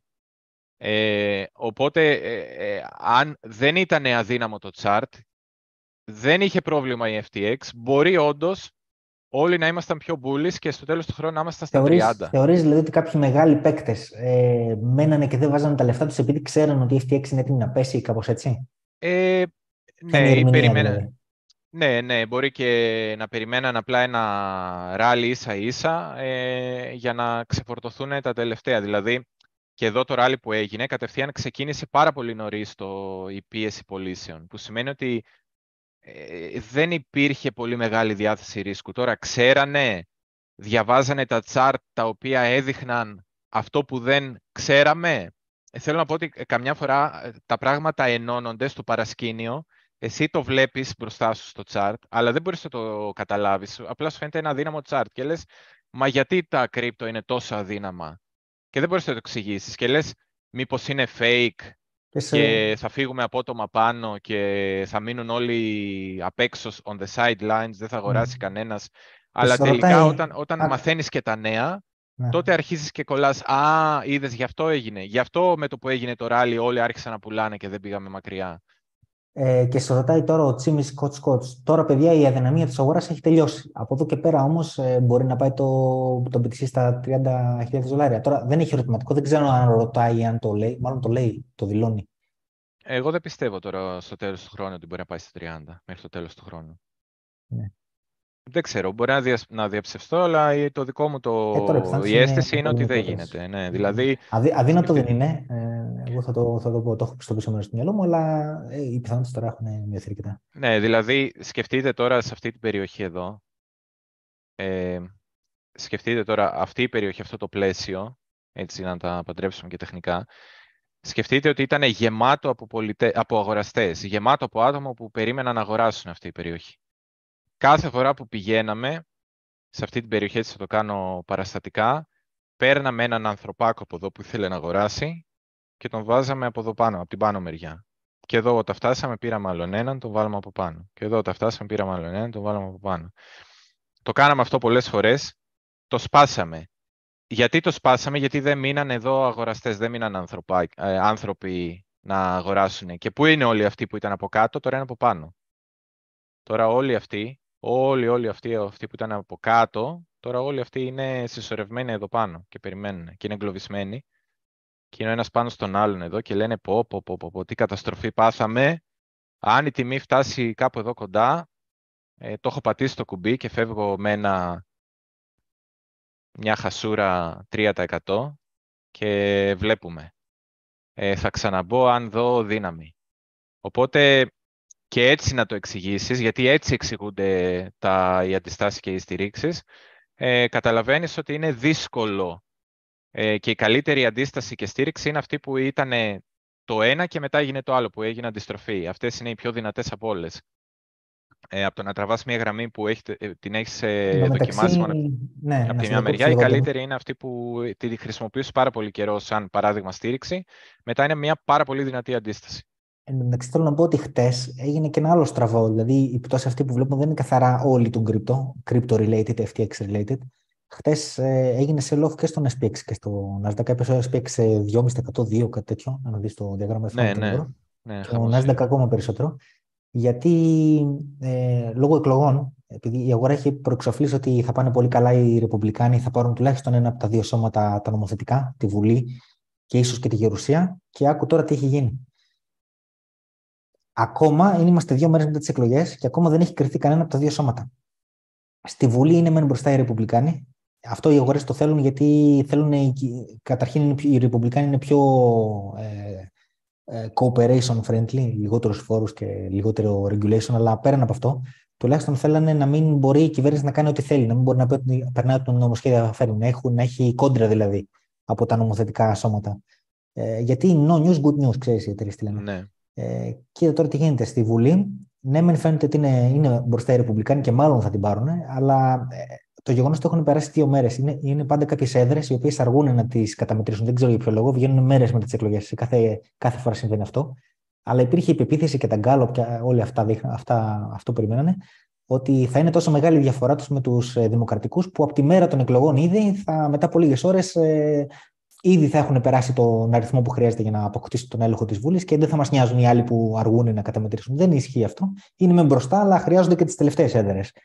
Ε, ένα το κρατούμενο. Αλλά αυτό είναι μια ανασφάλεια για τις αγορές. Έτσι δεν ξέρουμε καν αν η Βουλή περνάει στα χέρια των Ρεπουμπλικάνων. Για τη Γερουσία τα πράγματα είναι ακόμα πιο σουρεαλιστικά. Στη Γερουσία έχει 100 μέλη και εάν είναι 50-50 ισοπαλία, τότε αποκτά δικαίωμα ψήφου η επικεφαλής της Γερουσίας που είναι κάθε φορά ο εκάστοτε αντιπρόεδρος. Και επειδή τώρα η αντιπρόεδρος είναι δημοκρατική, ε, αρκεί στους δημοκρατικούς να έχουν 50 μόνο για να πάρουν τον έλεγχο. Ε, και τελικά το αποτέλεσμα ήρθε 50-49, 50 οι Ρεπουμπλικάνοι, 49 οι Δημοκρατικοί. Και μία έδρα αυτή της ε, πολιτείας της Τζόρτζια θα κρυφθεί σε, μετά από ένα μήνα.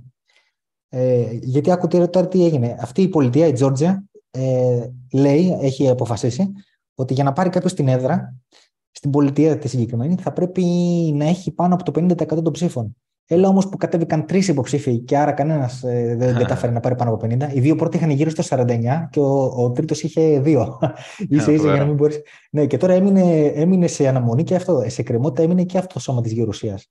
Ε, γιατί αν, ε, αν αυτή την πολιτεία, που είναι η τελευταία έδρα που, που παίζεται, την κερδίσουν οι δημοκρατικοί, θα κάνουν το 50-50 και στην ε, ισοπαλία την κερδίζουν. Mm. Αποκτούν τον έλεγχο. Επομένως η αγορά βρέθηκε σε λίμπο χτες ε, και θεωρώ ότι αυτός ήταν άλλος ένας λόγος που έστειλε ας πούμε, το χαμηλό τόσο χαμηλά. Ε, θεωρώ αν, αν ήταν τα αποτελέσματα όπως τα περιμέναν τα Γκάλοπ, πιστεύω ότι θα είχε τρέξει και ο SPX και ο Nasdaq και η πτώση στα κρύπτο θα ήταν πιο μετρημένη. Ναι, μπορεί. Και το DXY πάντως είναι πάνω στο support αυτή τη στιγμή. Δηλαδή και είναι στο επίπεδο που έλεγα εγώ, ότι αν το σπάσει, ε, αρχίζει να μοιάζει σαν top όλο αυτό. Ναι. Ε, να έτσι και αν το καθαρίσουμε. Ε, γενικά πάντως, θα σου πω, αφού δείξω αυτό, θα σου πω ότι πιστεύω για το, στις παραδοσιακές τουλάχιστον για το bottom των αγορών, πιστεύω ότι έχουν ε, οι αγορές να πάνε πιο κάτω ή τουλάχιστον να ξανατεστάρουν τις ίδιες τιμές, ότι δεν τελείωσε, τουλάχιστον για τις παραδοσιακές. Ε, θα σου το εξηγήσω μετά, αλλά ε, σε πρώτη φάση στο DXY, ενώ βλέπαμε και φαίνεται περίπου, και χωρίς να τραβήξω καμία γραμμή, φαίνεται περίπου από, το, από τον κινητό μέσο των 50 ημερών, ότι υπάρχει κάποιο trend line, μια γραμμή στήριξης, και το έχουμε σπάσει αυτό. Και τώρα, αν δεν τα κοιτάμε αυτά, για να μην μας μπερδεύουν, ε, εδώ είναι αυτό που λέμε πολλές φορές, ότι ε, κάπου σχηματίζεις ένα εύρος. Τώρα εδώ ε, είναι και τόσο μεγάλο το trend που δεν είναι και εύκολο να βρεις κάπου ένα εύρος. Ε, θα μπορούσε να μπει εδώ ανάμεσα το κάτω κομμάτι, για παράδειγμα.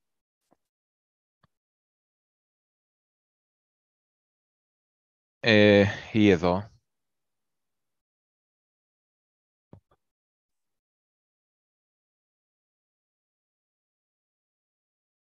Και αρχίζεις, αρχίζει να φαίνεται ότι γενικά αν σπάσει αυτή η περιοχή, όλο αυτό το από πάνω θα ήταν μια κίνηση που μοιάζει με top. Όλα τα top έτσι δημιουργούνται. Ξαφνικά σπάνε και μετά όταν το βλέπεις, ας πούμε, είναι κάτι τέτοιο και λες, άρα εσύ φαινόταν αυτό, ήταν top και είχε και ένα, ένα λαιμό, ένα neckline.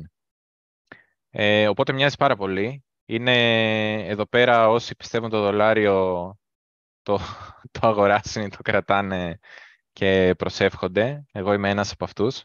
Είμαι ακόμα σε δολάρια.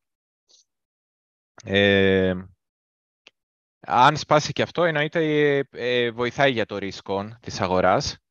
Αλλά παρόλα αυτά, ε, συνεχίζω να πιστεύω ότι ε, ενδεχομένως να μην έχει βρεθεί το bottom και αυτό το λέω γιατί υπάρχει ένα διάγραμμα ε, που το έχω, όχι αυτό, αυτό, ε, το οποίο δείχνει με τα κεριά τον, τον SPX και οι δύο οι γραμμές, ε, η άσπρη και η μπλε ας πούμε, είναι ε, το, η απόδοση του διετούς ομολόγου και του δεκαετούς και η ιστορία αν έχει δείξει κάτι ότι όλα τα bottom της αγοράς, όλη, κάθε πάτος στην αγορά, ήταν όταν έπεφταν τα, οι αποδόσεις των ομολόγων και όχι όταν ανέβαιναν. Και ούτε πολύ κοντά στην κορυφή, ούτε ακριβώς μετά την κορυφή. Βλέπουμε εδώ ήταν το dot-com bubble το 2000. Το bottom στις αγορές που το σημείωσα εδώ στην κίτρινη γραμμή ήταν το 2002 και βλέπουμε ότι η απόδοση των ομολόγων είχε πέσει πρώτα, είχε αρχίσει πρώτα να πέφτει και μετά βρήκαμε τον bottom. Το 2008, ε, που ε, Lehman Brothers και τα λοιπά που ε, έσκασε πάλι η αγορά ε, των ακινήτων, ε, το bottom πότε βρέθηκε, όχι όταν ανέβαιναν οι αποδόσεις των ομολόγων, αλλά όταν έπεφταν βρέθηκε το bottom.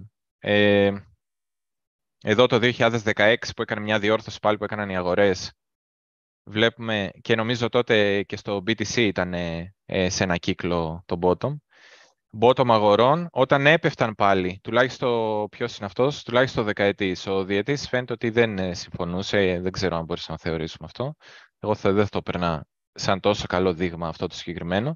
Αλλά μετά συνεχίζει και παληθεύεται. Δηλαδή, 2018, ε, ε, το bottom των αγορών με το BTC ήταν σχεδόν ή ίδια μέρα ή πάρα πάρα πολύ κοντά. Ε, βλέπουμε πάλι ότι έπεφταν η αποδόση των ομολόγων και μετά βρέθηκε το bottom της αγοράς, όχι καθώς ανέβαιναν. Ε, COVID crash, καθώς συνέχισαν να πέφτουν, ε, πάλι βρέθηκε ε, το bottom, εντάξει αυτό ήταν Black Swan. Οπότε με την ίδια λογική... Εκεί βλέπουμε να πέφτουν βέβαια, έτσι δεν είναι, οι αποδόσεις. Ε, ε τώρα γύρισαν εδώ που κάναμε το bottom, δες, εδώ που κάναμε το, το ε, χαμηλό, Πού κάναμε το χαμηλό, να το εδώ είναι. Εδώ που κάναμε το χαμηλό ήμασταν στο top. Τώρα άρχισαν να πέφτουν. Οπότε, αν ε, ε, η ιστορία μας δείχνει κάτι και, και έχει κάποιο νόημα να την ε, ε, σεβαστούμε, σαν δείκτη, μπορεί να γίνει κάποιο ράλι, αλλά πιστεύω, δεν ξέρω πότε, πόσους μήνες μπορεί να πάρει. Αυτά θα συνεχίσουν να πέφτουν, οι αποδόσεις, και κάπου θα βρεθεί και το bottom.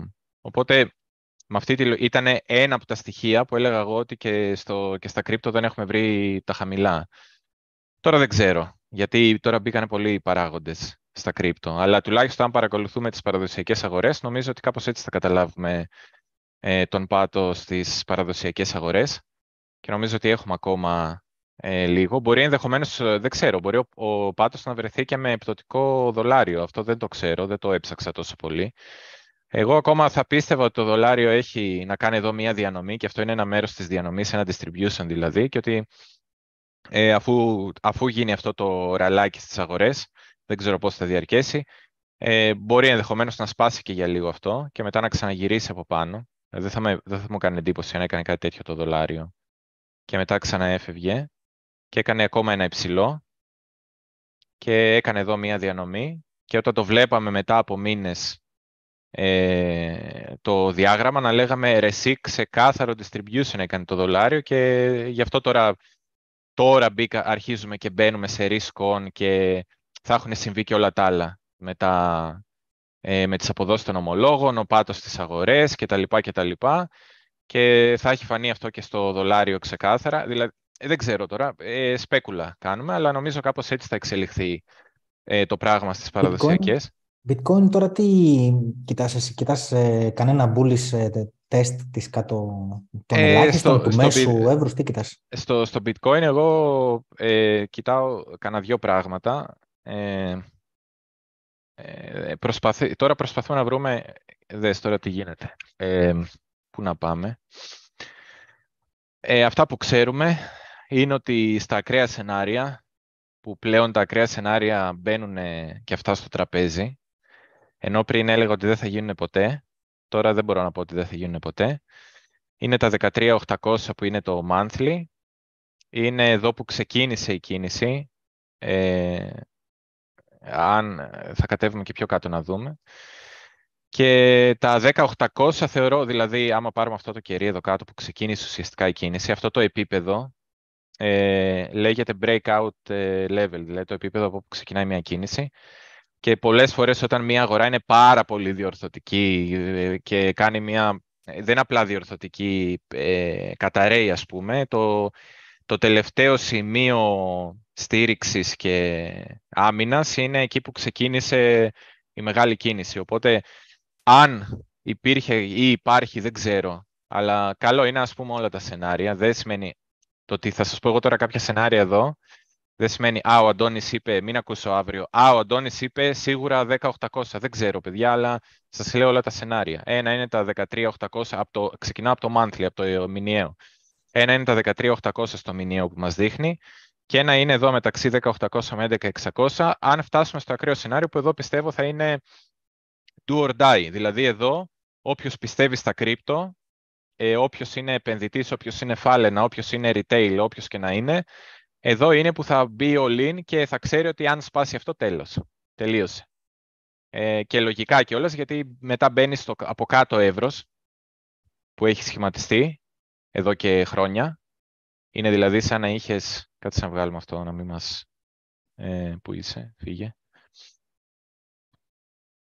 Ε, είναι σαν να είχες ένα εύρος ε, από τα 3,5 μέχρι, ξέρω εγώ, τα 11,5 και το, τελικά το έσπασες προς τα πάνω και τώρα αν ξαναμπείς μέσα σε αυτό το εύρος, η προδιάθεση είναι θα πας πάλι στα 3,5, τεχνικά καθαρά, έτσι.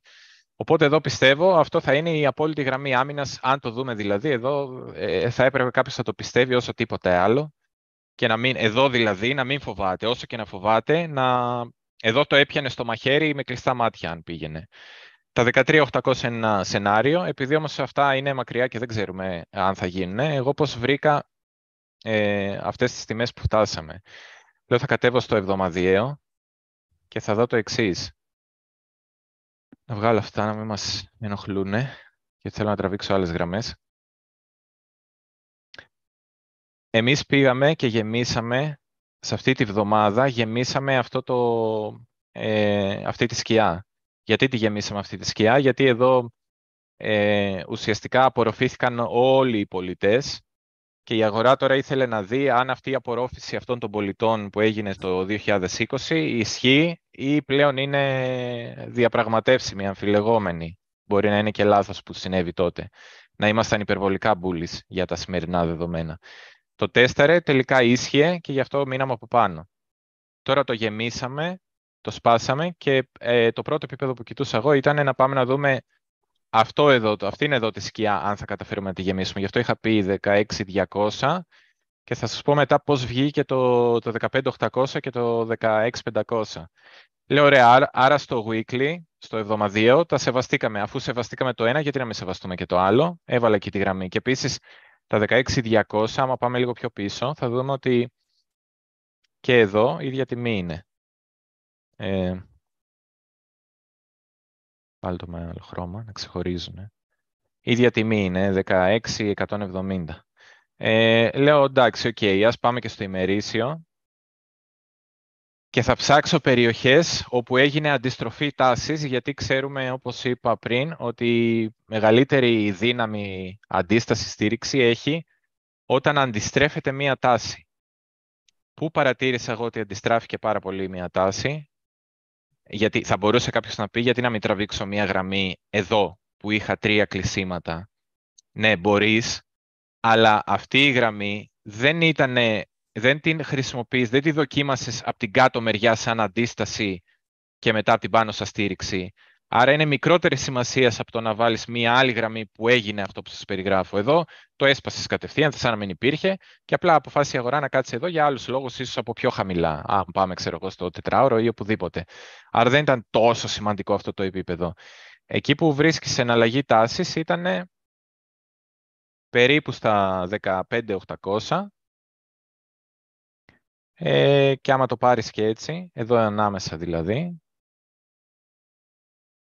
γιατί μου λέει κάποιος, ε, λέω, ε, το είχα πει το 15800 και μου λέει κάποιος, ε, ναι, αλλά πήγε πιο χαμηλά. Ε, έξω έπεσες. Εντάξει ρε φίλε. Ε, ναι, έπεσα έξω. ε, για μερικά, για ξέρω 200 δολάρια. Ε, άμα δούμε, περίπου εδώ ε, σταμάτησε για την ώρα και στο ημερήσιο. Γιατί στο ημερήσιο, γιατί αυτή η, αντίσταση, αυτή η στήριξη που βρήκαμε έρχεται από το ημερήσιο.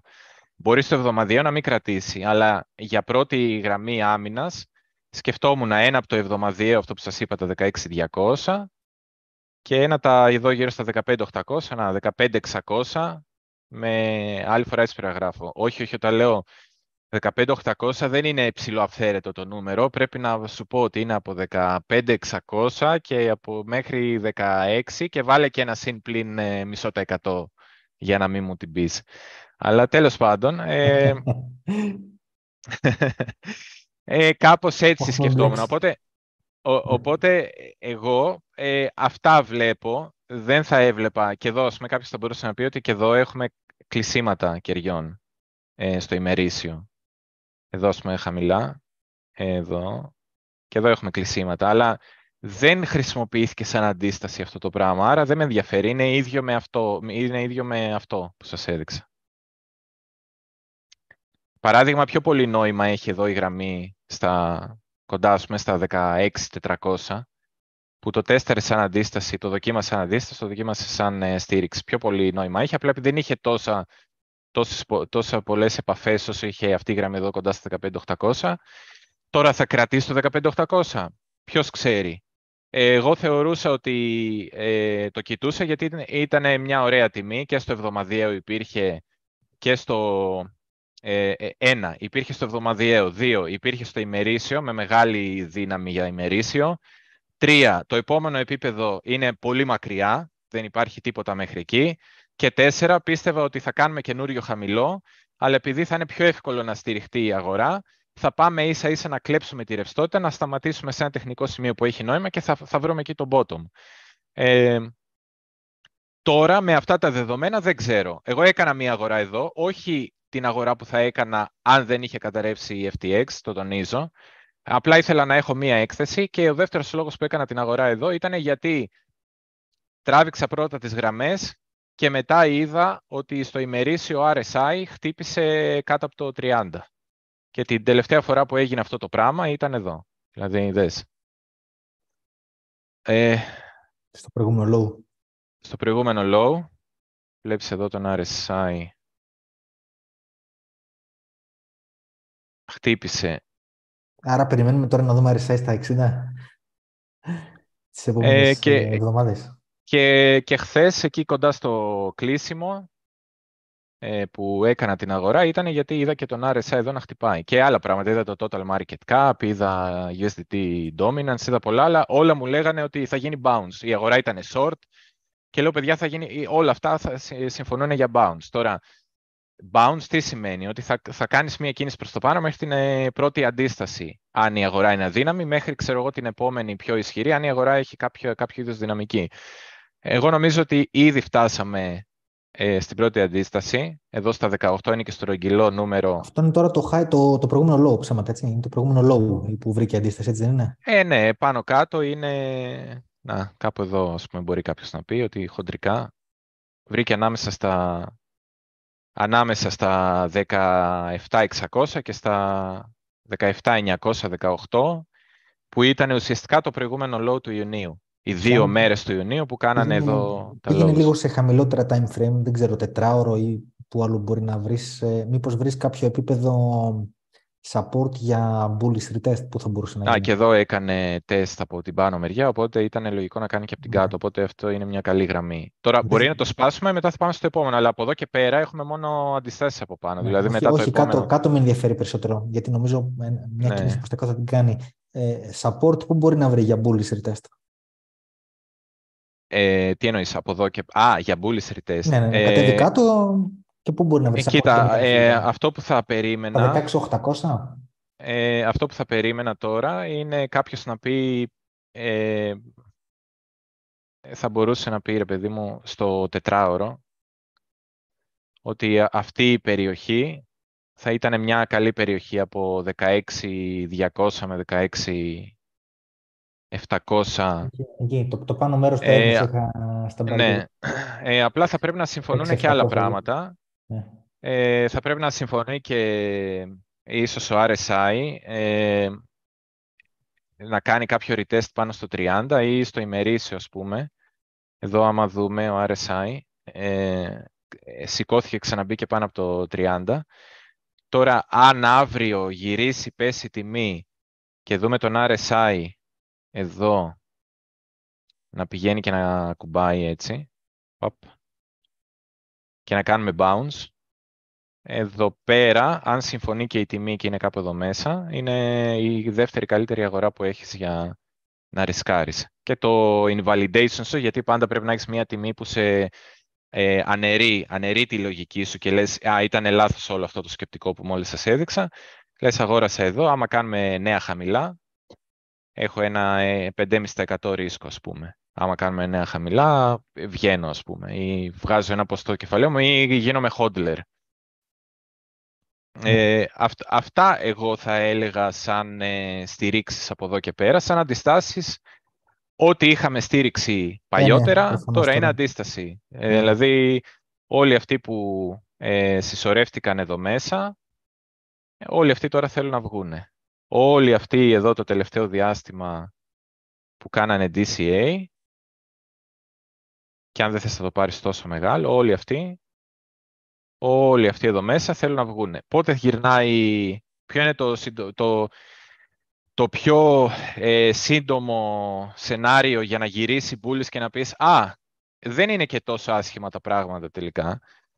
Ένα θα είναι αυτή η μεγάλη πρώτη αντίσταση 18.400 με 18.900 να σπάσει και να την κάνουμε στήριξη. Και ακόμα καλύτερα εδώ που ξεκίνησε η άνοδος η τελευταία, αυτό το επίπεδο, 19.300 ε, με 19.600, ε, να το αρχίσουμε να το δουλεύουμε τουλάχιστον, αν δεν μπορούμε να το σπάσουμε κατευθείαν, δηλαδή να κάνουμε κάτι τέτοιο, να έρθουμε εδώ, και να αρχίσουμε να κάνουμε κάτι τέτοιο ή να κάτσουμε λίγο από πάνω και μετά να φύγουμε. Οπότε να αρχίσουμε να το τρώμε, να, μετά να το δουλεύουμε και μετά να φύγουμε. Ε, για να γυρίσει, δηλαδή αν κάποιος δεν ήθελε τώρα να ρισκάρει και έλεγε δεν πειράζει, εγώ θα μπω πιο ακριβά αλλά πιο σίγουρα. Αν καταλάβαινες ότι κάτι αλλάζει στα κρύπτο και ok τελικά δεν ήρθε η καταστροφή και τεχνικά έβλεπες και ένα chart κάπως έτσι να γυρνάμε σε αυτές τις περιοχές πάνω από τα 19,5 ε, θα μπορούσες αρκετά safe να πεις ότι ok, ε, μάλλον αλλάζει, ε, ξαναέρχεται ρίσκο στα κρύπτο, ξαναμπαίνει ε, χρήμα. και α, ένα άλλο που γίνεται κάθε φορά, ε, αυτό που δεν θέλετε να δείτε είναι πολύ απότομες ε, αναπηδήσεις, bounces. Δηλαδή, ε, ένας λόγος που ε, απορρίφθηκε η τιμή τόσο γρήγορα στο πρώτο bounce γιατί το bounce ήταν ε, θεαματικό. Δηλαδή, ε, θέλεις για να είναι bottom, θες λίγο να σε τρομάξει εδώ και να κάνει κάτι τέτοιο και μετά να φύγει και να μην δώσει ευκαιρία σε κανέναν. Αλλά ε, δεν θέλεις με το καλημέρα, με το που ακουμπάς σε ένα επίπεδο, άιντε πάνω. Δεν δε γίνονται έτσι. Εγώ δεν έχω δει ποτέ bottom, ας πούμε. Δεν έχω δει ποτέ πάτος στο ημερήσιο που να μοιάζει έτσι. Να είναι ένα κόκκινο τεράστιο κερί, μετά να είναι ένα πράσινο τεράστιο κερί και μετά να μην γυρνάς ποτέ. Και να, να ανεβαίνεις, ας πούμε, εδώ. Την περίοδο του COVID έχεις μια τέτοια δομή, απότομη. Ε, εντάξει, εκεί τυπώθηκε χρήμα, πέσανε όλοι οι πολιτικοί να πούνε ντόβι ναι, νέα. Και τώρα έγινε ένα Black Swan event, θεωρώ. Ε, ναι, αλλά δεν υπάρχει, χρή... δεν υπάρχει κάποιος να σε σώσει. Εκεί υπήρχε Fed. Εντάξει. Ναι, εδώ δεν υπάρχει κανένας. Εντάξει, υπάρχει το ράλι του στον SPX, εντάξει, θα το δούμε. Ε, στον SPX νομίζω θέλω ότι... Να πω, θέλω ναι. να πω, αν ήταν έτσι, δεν θα αντιδρούσε σήμερα. Όταν, όταν ο SPX ανεβαίνει 4% και το Bitcoin 10%, αν αντέδρασε για κάποιο λόγο σε λατρείο. Εντάξει, σίγουρα κλείσανε και πάρα πολλά short. Τα short είχαν φτάσει σε απίστευτο βαθμό. Δηλαδή, ναι.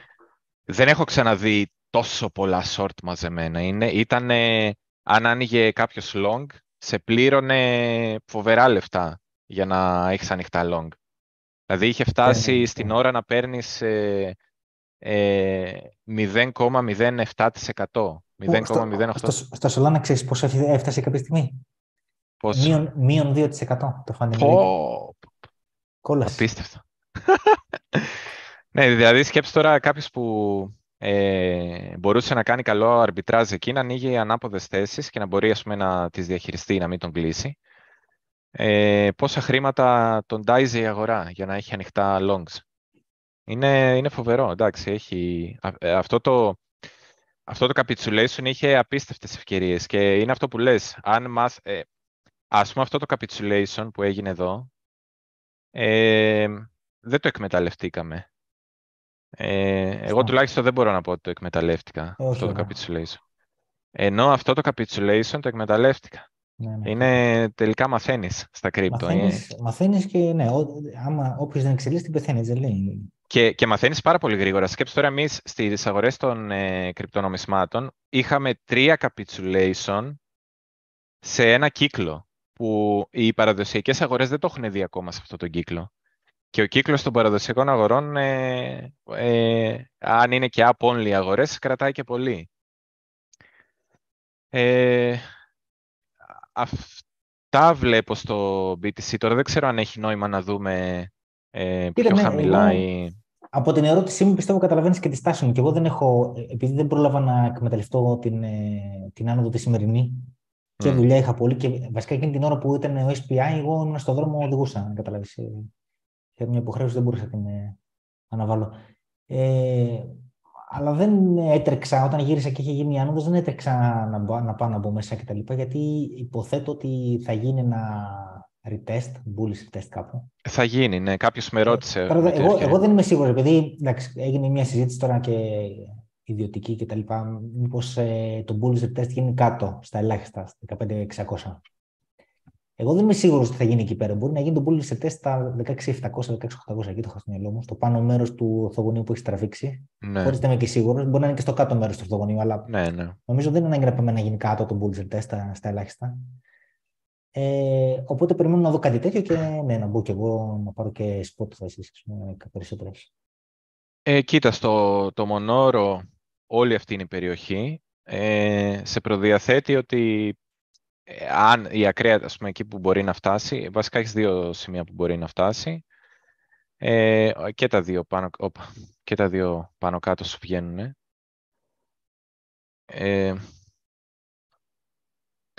το ένα πάει πάνω στην, στην πάνω μεριά, ε, που είναι αυτή η κίνηση αν πρέπει να τη γεμίσουμε, γιατί εδώ δεν βρέθηκαν ε, πολιτές, γιατί έγινε όλο πολύ απότομο. Πολύ απότομο, δηλαδή mm. ανακοινώθηκε yeah. ο ναι. πληθωρισμός και δεν πούλησε κανένας, όλοι πάτησαν το κουμπί να αγοράσουν και έγινε αυτό που έγινε. Ναι. Αυτό θα πάμε να το, θα το αμφισβητήσουμε, ας πούμε, κάποια στιγμή. Η αγορά θα το αμφισβητήσει. Άρα, τα 16.800, εγώ πιστεύω ότι είναι θέμα χρόνου να τα δούμε. Έτσι, Μπορεί να συμβεί και σήμερα.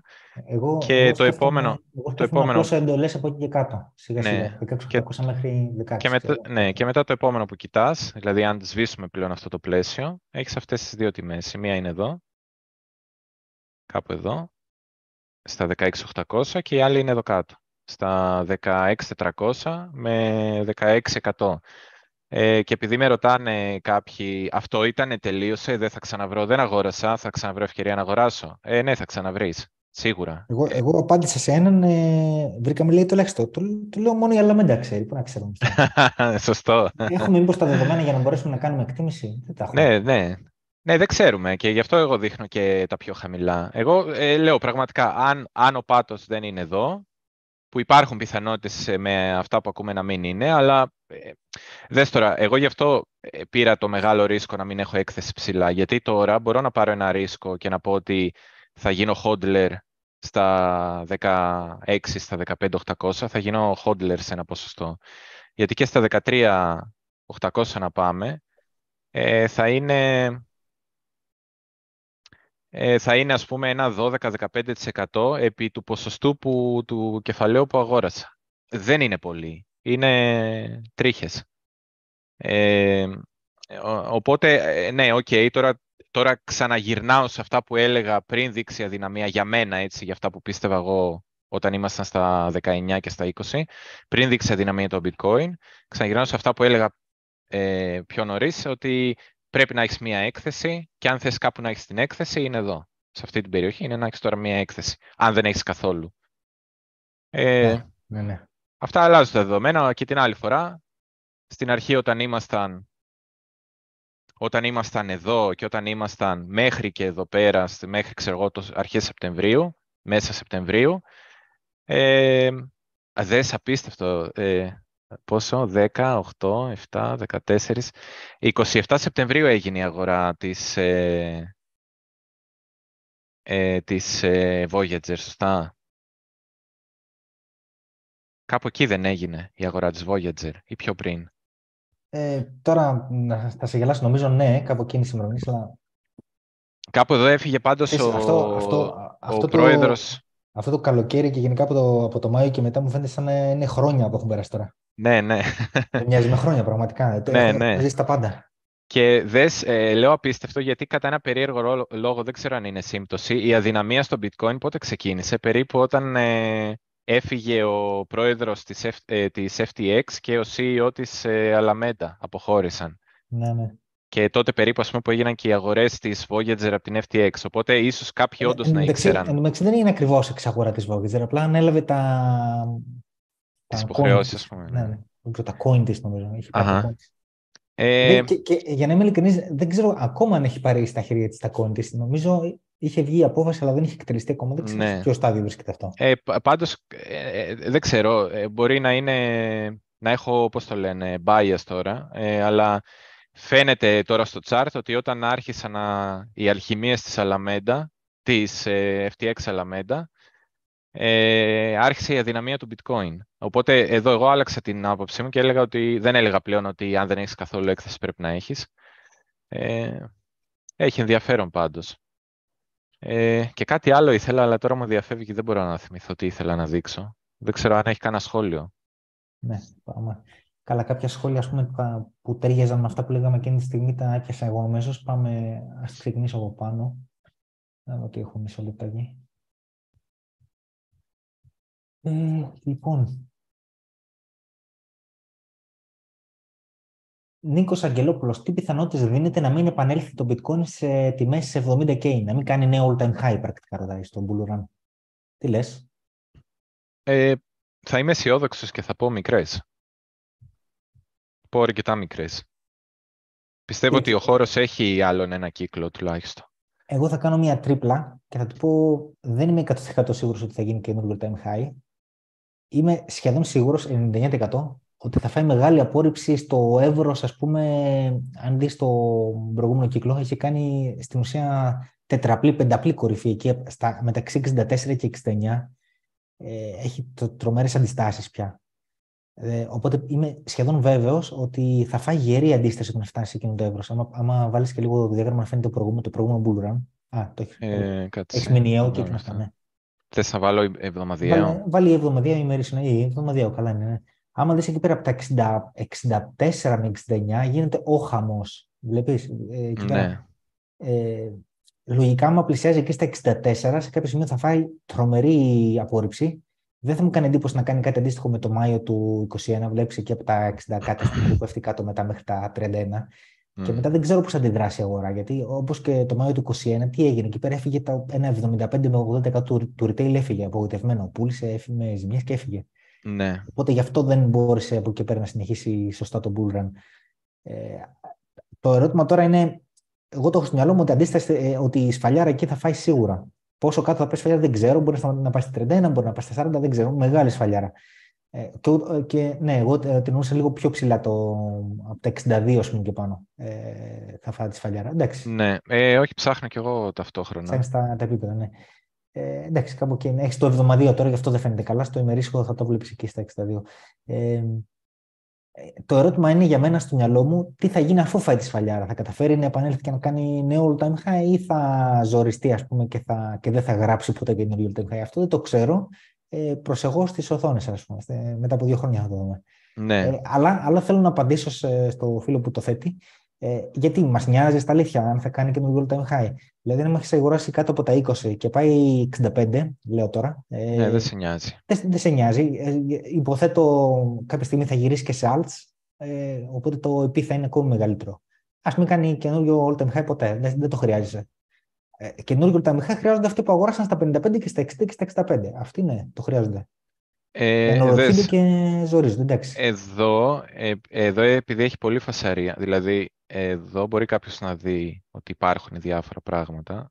Ε, ε εντάξει, στον Ιάννο θα υπάρξουν Ναι, ναι, δηλαδή, αλλά αυτά εγώ δεν θα τα έπαιρνα υπόψη. Πώς το σκέφτομαι εγώ για να συμπληρώσω τη σκέψη σου. Σκέφτομαι ότι εδώ πέρα είχες ένα πολύ δυνατό επίπεδο που κρατούσε πάρα πολύ καιρό σε στήριξη. Το κάναμε αντίσταση, το δοκιμάσαμε και φάγαμε τη σφαλιάρα. Δεν το έχουμε δοκιμάσει για πάρα πολύ καιρό. Άρα η πρώτη αντίσταση για μένα σίγουρα είναι εδώ. Σίγουρα, κοντά στα 32. 100%. Εδώ, ας πούμε, αν φτάσει, είναι ε, να πάρεις τουλάχιστον να κλειδώσεις κέρδη. Ε, είναι σχεδόν αυτονόητο. Ναι, ναι, ναι. Αν καταφέρουμε... Μα και, δηλαδή... το σενάριο, μα και εμένα το σενάριο μου που έλεγε για μέχρι το τέλος του χρόνου να φτάσει εκεί πέρα, ε, καταρχήν κάποια στιγμή πρέπει να το τεστάρουμε. Υπέθετα εγώ ότι λόγω και καλού momentum που περιμένω από τον SPX ότι θα είναι στο τέλος του χρόνου. Γι' αυτό το είχα πει έτσι και είχα πει ότι προφανώς είναι ε, θα πρέπει εκεί πέρα να πουλήσουμε μαζικά, ας πούμε, γιατί έρχεται μετά πτώση από την αρχή του νέου Αυτό είναι το σενάριο μου που έχω στο μου. Ναι, ε, οπότε εγώ θεωρώ ότι ε, εδώ θα, δεν έχει σημασία τώρα το πώς βάζω τα, ε, ποιες ημερομηνίες είναι και πώς μπαίνουν τα βελάκια, ακριβώς πού σταματάει. Δηλαδή μην πεις, α, στα 34-500 έδειξε κάτι, όχι δεν δείχνω κάτι. Ε, αυτό που θέλω να δείξω είναι ότι η πρώτη πώληση θα πέσει εδώ κοντά στα 32, θα διορθώσει, δεν ξέρω μέχρι πού θα πάει, μπορεί να πάει μέχρι τα 24 ας πούμε να διορθώσει. Αν σπάσουμε τα 32, μετά νομίζω από εκεί και πέρα κρατάς περίπου μέχρι τα 52 τουλάχιστον.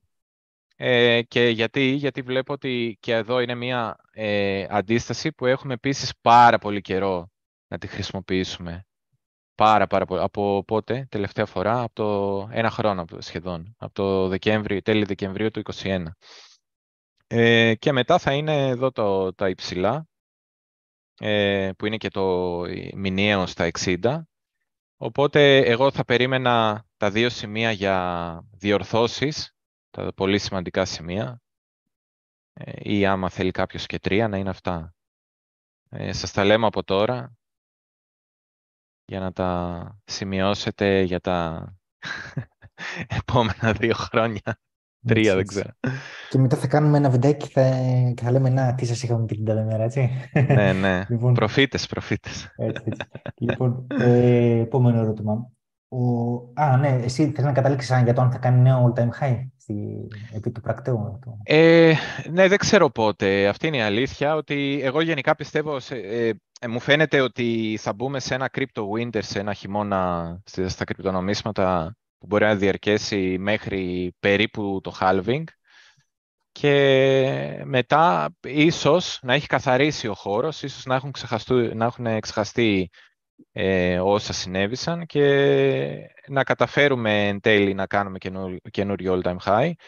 Ε, γενικότερα δεν ξέρω, σε αυτό το συγκεκριμένο θέμα θέλω να είμαι πιο αισιόδοξος και θεωρώ ότι το 25 για 24 μέσα 24 ε, μπορεί να ξεκινήσει το bull run. Ε, το 25 θα κάνουμε all time high, με αρχές του 25 θα κάνουμε all time high. Ναι, συμφωνώ για το 25 και αν είναι να πω από τώρα προφητεία θα πω Μάιο. All time high Μάιο το 25. Ε, sell May and uh, walk away. ναι, ναι, 17 Μαΐου ξέρεις. Είπα τώρα μια τέτοια μέρα. το, το Μάιο τον πιστεύω, τώρα ποια μέρα το Μάιο δεν ξέρω.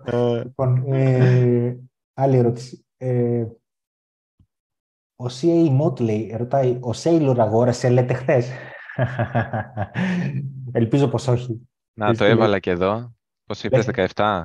Ναι, 17 Μαΐου. Α, θα το, 17, θα, θα το κρατήσεις. Εσύ έβαλες 19, ρε. Όχι 19. Βγάλω τον άλλο στις πόλεις. Ε, είναι, μας πονάει. Ε, είναι η εβδομα... Άρα είναι η προηγούμενη εβδομάδα, είναι αυτή η εβδομάδα. Α, έχεις εβδομαδία και δεν σε αφήνει να βάλεις 17, εντάξει. Έλα, 12. Ναι, δεν θέλω να βλέπω 19 Μαΐου. Πάμε. Ε, λοιπόν, ε, λέει, ε, ο Σέιλορ, ναι. Λες να αγόρασε ο Σέιλορ. Ο Σέιλορ δεν έχει να αγοράσει χαρτομάντιλα να κλάψει. Είδα ένα ωραίο μήνυμα. Δεν μπόρεσα να το βρω. Κάπου το έσωσα, δεν ξέρω που το έχω. Που είναι ο χάρος που χτυπάει τις πόρτες και τώρα έχουν βάλει, έχουν βάλει ας πούμε όλους τους, ε, ε, όλους όσους φαλυρίσανε τον Ντοκουόν, μετά έχουν βάλει τον Σαμ ε, που είναι οι πόρτες οι ανοιγμένες με το αίμα που τρέχει. Και τώρα ο Χάρος χτυπάει την πόρτα του Σέιλορ. Φίλε, εσύ η Μότλη, ας ελπίσουμε πως όχι. Ε, δεν αντέχουμε άλλο. Ε, άλλη αγορά Σέιλορ, λοιπόν. Ε, λοιπόν...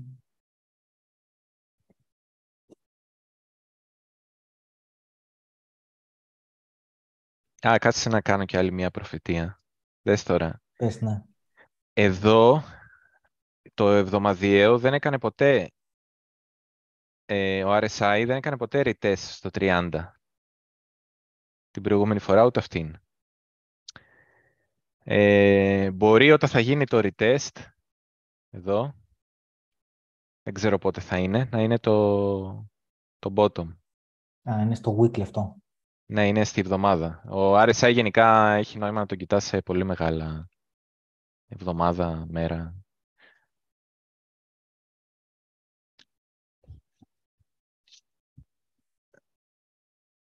Ωραία, λοιπόν πάω προς τα κάτω να δω τι έχει νόημα να πούμε από τα ερωτήματα.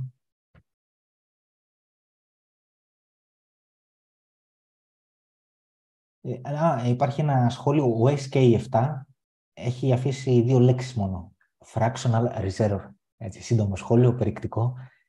Ε, σκεφτόμουν τώρα αυτές τις μέρες, ε, ε, παιδί μου, αναρωτιόμουν, ας πούμε για το bitcoin τώρα, έτσι, για να ας επικεντρωθούμε σε ένα νόμισμα. Αναρωτιόμουν ποια είναι η κυκλοφορία του bitcoin εντός εισαγωγικών στο, στο bitcoin.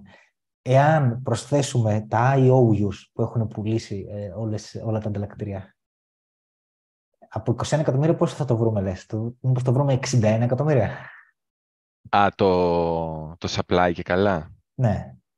Ξέρω εγώ τι να σου πω. Αν Γενικά, τα, τα IOUs της, ξέρεις. Ναι, ναι, θα είναι. Θα, ε, ε, αυτό πιστεύω. Εγώ πλέον μετά την FTX, ε, παρότι ακούγεται πολύ bearish και κακό και τα λοιπά, ε, δε, εντάξει, δεν μπορώ τώρα να μην σας κοροϊδεύω. Αυτό που νιώθω είναι ότι τελικά η αγορά των κρύπτο κινείται από ένα αστείο ποσό χρημάτων και όλα τα άλλα είναι αέρας κοπανιστός. Ναι. Υπάρχουν ευκαιρίες μέσα σε όλο αυτό το τσίρκο, αλλά είναι, ακόμα, ακόμα μεγαλύτερο τσίρκο από αυτό που ναι. νομίζαμε. Και εμείς που το λέγαμε από νωρίς τσίρκο, εντυπωσιαζόμαστε από το πόσο τσίρκο είναι. Ε, να σχολιάσουμε, ο Σιζή λέει, έκανε tweet ότι θα μείνει τα pair με το bitcoin, ότι θα μείνουν 0% τα τέλη στο spot trading του bitcoin. Να το σχολιάσουμε. Τι να σχολιάσουμε, εντάξει, παραμένει το, το promotion. Ε, εντάξει, είπαμε πριν ότι ίσως να το έκανε, είχε πει ο Αντώνης παλιότερα όταν το πρώτο έκανε, ότι ίσως να το έκανε για να πάρει ας πούμε, τα bitcoins από την FTX, να τα, ε, όσοι είχαν bitcoin ας πούμε, στην FTX να τα μεταφέρουν στη Binance. Αλλά τώρα δεν υπάρχει το συγκεκριμένο κίνητρο. Ας πούμε, να, ε, μπορεί να μην βρέθηκε ο λόγος. Να αποστερήσει να... Ας πούμε, τους, ε, ναι. την FTX.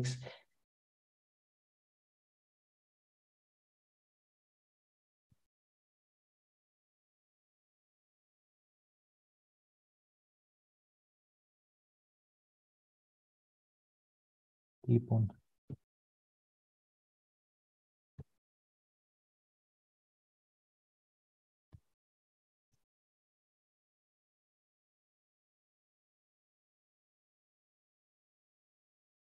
Ε, ναι, δεν βλέπω και εγώ ψάχνω κάποια, κανένα... Εντάξει, είναι κάποια σχόλια, αλλά δεν έχει κάποια ερώτηση. Ε, ε, ξέρεις τι παρατηρώ, διαβάζω, διαβάζω, διαβάζω και δεν ε, βλέπω σχόλια για άλλες πλέον. Ναι. είναι αυτά, signal. Ναι. ναι.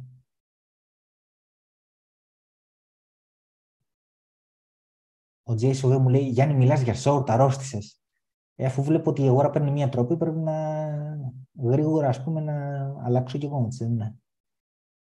Ε, νομίζω ήταν και διέξοδος ε, αν είχες ε, σπότα αγορές να κατ' ουσίαν ε, κατά μία είναι να χετζάρεις με τα, με ναι. τα short και να πάρεις κάποια χρήματα για να... Ναι, ο Αντώνης ο Παπαγγελής λέει τώρα κάνετε hedging με αυτά που γίνονται ή απλά έχετε βάλει κάποιο ποσοστό long και περιμένετε να δείτε αν θα πάει χαμηλότερα. Εγώ δεν έχω καμία θέση ανοιχτή τώρα trading, έχω μόνο τα spot μου ε, και έχω τα stable coins ε, στην άκρη αυτά που έχω πάρει από το trading. Ε, είπα πριν ότι περιμένω να δω ένα bullish retest ας πούμε, και να τοποθετηθώ. Είπα πριν από το 16.800 και κάτω μου φαίνεται καλό να, τα, να απλώσω τις εντολές εκεί κάτω. Ναι, και, ε, και εγώ δεν κάνω κάποιο hedging. Ε, θα αγοράσω spot εκεί που νομίζω και θα το, θα το σταυρώσω.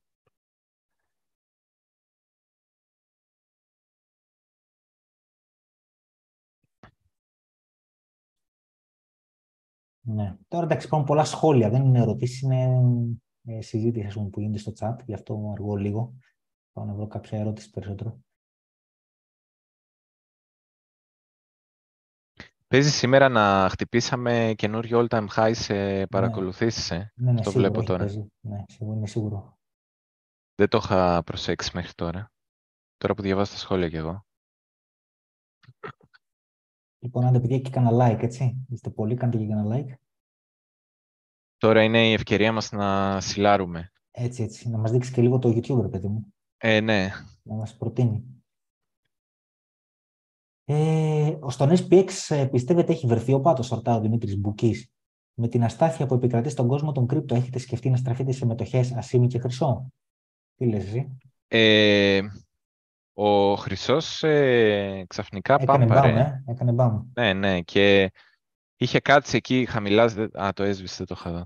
Το, ε, σε accumulation, ε, σε συσσόρευση πολύ καιρό. Και μετά βγήκε ένα. Ε, πώς το λένε. Ε, βγήκε ένα άρθρο που έλεγε ότι πολλές τράπεζες ε, μαζεύανε αποθεματικά χρυσού και έσκασε προς τα πάνω. Τώρα αυτό κάτι σημαίνει. Δεν ξέρω τι μπορεί να σημαίνει. Πάντως για την ερώτηση που έκανε ο φίλος, ε, πιστεύω ότι ο SPX, εγώ προσωπικά πιστεύω ότι έχει και πιο χαμηλά να πάει και το εξήγησα πριν που σας έδειξα αυτό εδώ το διάγραμμα. Και εγώ το πιστεύω, αλλά, αλλά για το 2023. Τα πιο χαμηλά δεν νομίζω να τα βρει φέτος. Ναι, δεν ξέρω πότε θα είναι. Μπορεί να είναι αρχές 23. Ε, ε, πάντως, γενικά, γενικότερα πιστεύω ότι θα έρθει άλλο ένα χαμηλό. Μ' αρέσει ο Ιανουάριος του 23 για να βρεθούν χαμηλά στον SPX. Ναι ή αν όχι Ιανουάριο, τότε πρώτο Q,1 του 2023. Ναι, ναι. Είναι αρκετά καλό. Α, δηλαδή, ε, και εγώ δεν ξέρω τελικά αν θα γίνει το 23, αλλά ε, αν δεν γίνει τώρα, που που σημαίνει ότι θα γίνει το 23, δεν θα το περίμενα να αργήσει. Θα περίμενα να γίνει νωρίς το 23. Και εγώ Q1, ας πούμε, θα έλεγα. Ναι.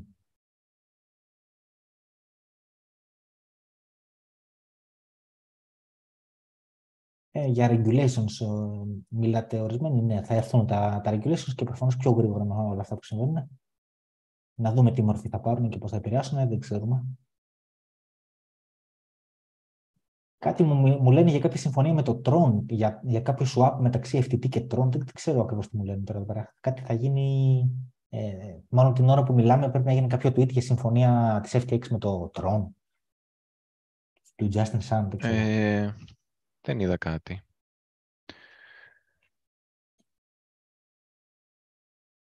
Δεν ξέρω αν ε, προλαβαίνουμε και να το βρούμε. Ε, δεν προλαβαίνουμε τώρα. Θα, στο Twitter μετά να το σχολιάσουμε, άμα έχει γίνει κάτι τέτοιο. Αλλά εγώ, εγώ ξαναλέω ότι ακούω μεταξύ αυτών των δύο κρατώ και μικρό καλάθι, γιατί μπορεί να το ανακοινώνουν και να μην γίνει τελικά.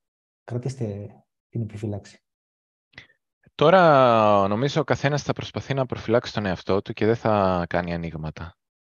Και τα ανοίγματα μπορεί να είναι και κακό σημάδι. Να μην είναι καλό σημάδι κάποιο άνοιγμα. Σημαίνει ότι είναι και άλλος για φούντο. Ο Τζέι εγώ προφανώς τρολάρει. Λέει Γιάννη, αρμπιτράζ με FTX. Λέει άλλες τιμές έχουν τα νομίσματα. Τι λες, το ρισκάρουμε; έχουν άλλες τιμές. Γιατί δεν μπορούν να κάνουν withdraw από εκεί. Η FTX αυτή τη στιγμή είναι μαύρη τρύπα. Άμα βάλεις χρήματα μέσα, καταρχήν δεν ξέρω καν αν έχουν έρθει το deposit ακόμα, αλλά και να το έχουν. Δεν θα βάλεις λεφτά εκεί μέσα τώρα. Ναι, ισχύει. Κάνεις αρμπιτράζ. Ε, ναι, είναι κάποιοι που. Προφανώς πλάκα κάνει. Ναι. Δεν, λέω ότι το, δεν λέω ότι το εννοεί, αλλά λέω επειδή ακούω κάποιους DJs που κάνουν σκέψεις για αρμπιτρέ και ιστορίες τέτοιες. Ε, αφήστε το καλύτερα. Ε, πάντως ε, είδα γενικά στο Twitter ότι ε, υπάρχουν ε, ε, κάποιοι στην FTX που τρελάθηκαν, ας πούμε, τα πήραν στο κρανίο και άρχισαν να τρεϊντάρουν full γιατί σου λέει τα πάρουμε τα λεφτά και ανοίγουν short, ανοίγουν long, αγοράζουν BTC αβέρτα. Α, ναι. ναι. να σου πω, μου λέει ο Λάξ τώρα εδώ που διαβάζω να υπολογίσω χειροκίνητα λέει τον dominance στον BUSD και να το βάλω στη φόρμουλα. Ναι, αυτό έκανα. Mm. Ναι, πάω να το βρω στο CoinMarketCap και να το βάλω και έτσι σαν νούμερο.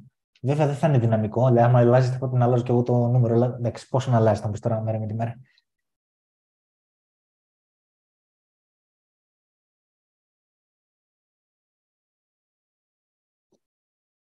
Αυτά νομίζω πάνω κάτω. Δεν ξέρω, δεν, ε...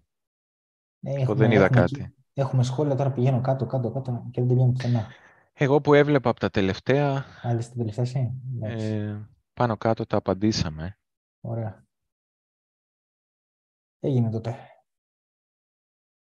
Αυτά. Λοιπόν, έχεις να προσθέσεις κάτι άλλο; Ε, όχι, για οτιδήποτε νεότερο θα μας... Ε, προφανώς μέχρι την επόμενη εβδομάδα θα έχουν μαζευτεί, θα ξέρουμε περισσότερες πληροφορίες, αλλά μέχρι τότε α, στο Twitter ανεβάζουμε τακτικά. Και, α, και να, αφού ήμασταν και πολύ να σιλάρω και όλα, σε, κάνω και εγώ αυτή τη σειρά τα κρυπτοσφινάκια, οπότε θα περιμένετε και ένα κρυπτοσφινάκι τώρα στο δικό μου το YouTube, το κανάλι. Είναι σύντομα βιντεάκια, λίγων λεπτών, που λέω ουσιαστικά τα πιο κοντινά νέα, τι περιμένουμε πάνω κάτω στις τιμές να συμβεί κτλ. Οπότε με τον έναν ή τον άλλο τρόπο ή στα Twitter μας ή στα YouTube μας ή οπουδήποτε άλλο μπορεί να μας βρείτε. Φαντάζομαι ότι θα ε, έχει νέα και εξελίξεις. Θα, θα ποστάρουμε κάτι, θα ανεβάσουμε κάτι. Αυτά. Έγινε, άντε. Θα πούμε την επόμενη εβδομάδα, την επόμενη φορά θα είμαστε από το κανάλι του Αντώνη. Ε, γεια σας, παιδιά. Γεια, Καλό βράδυ.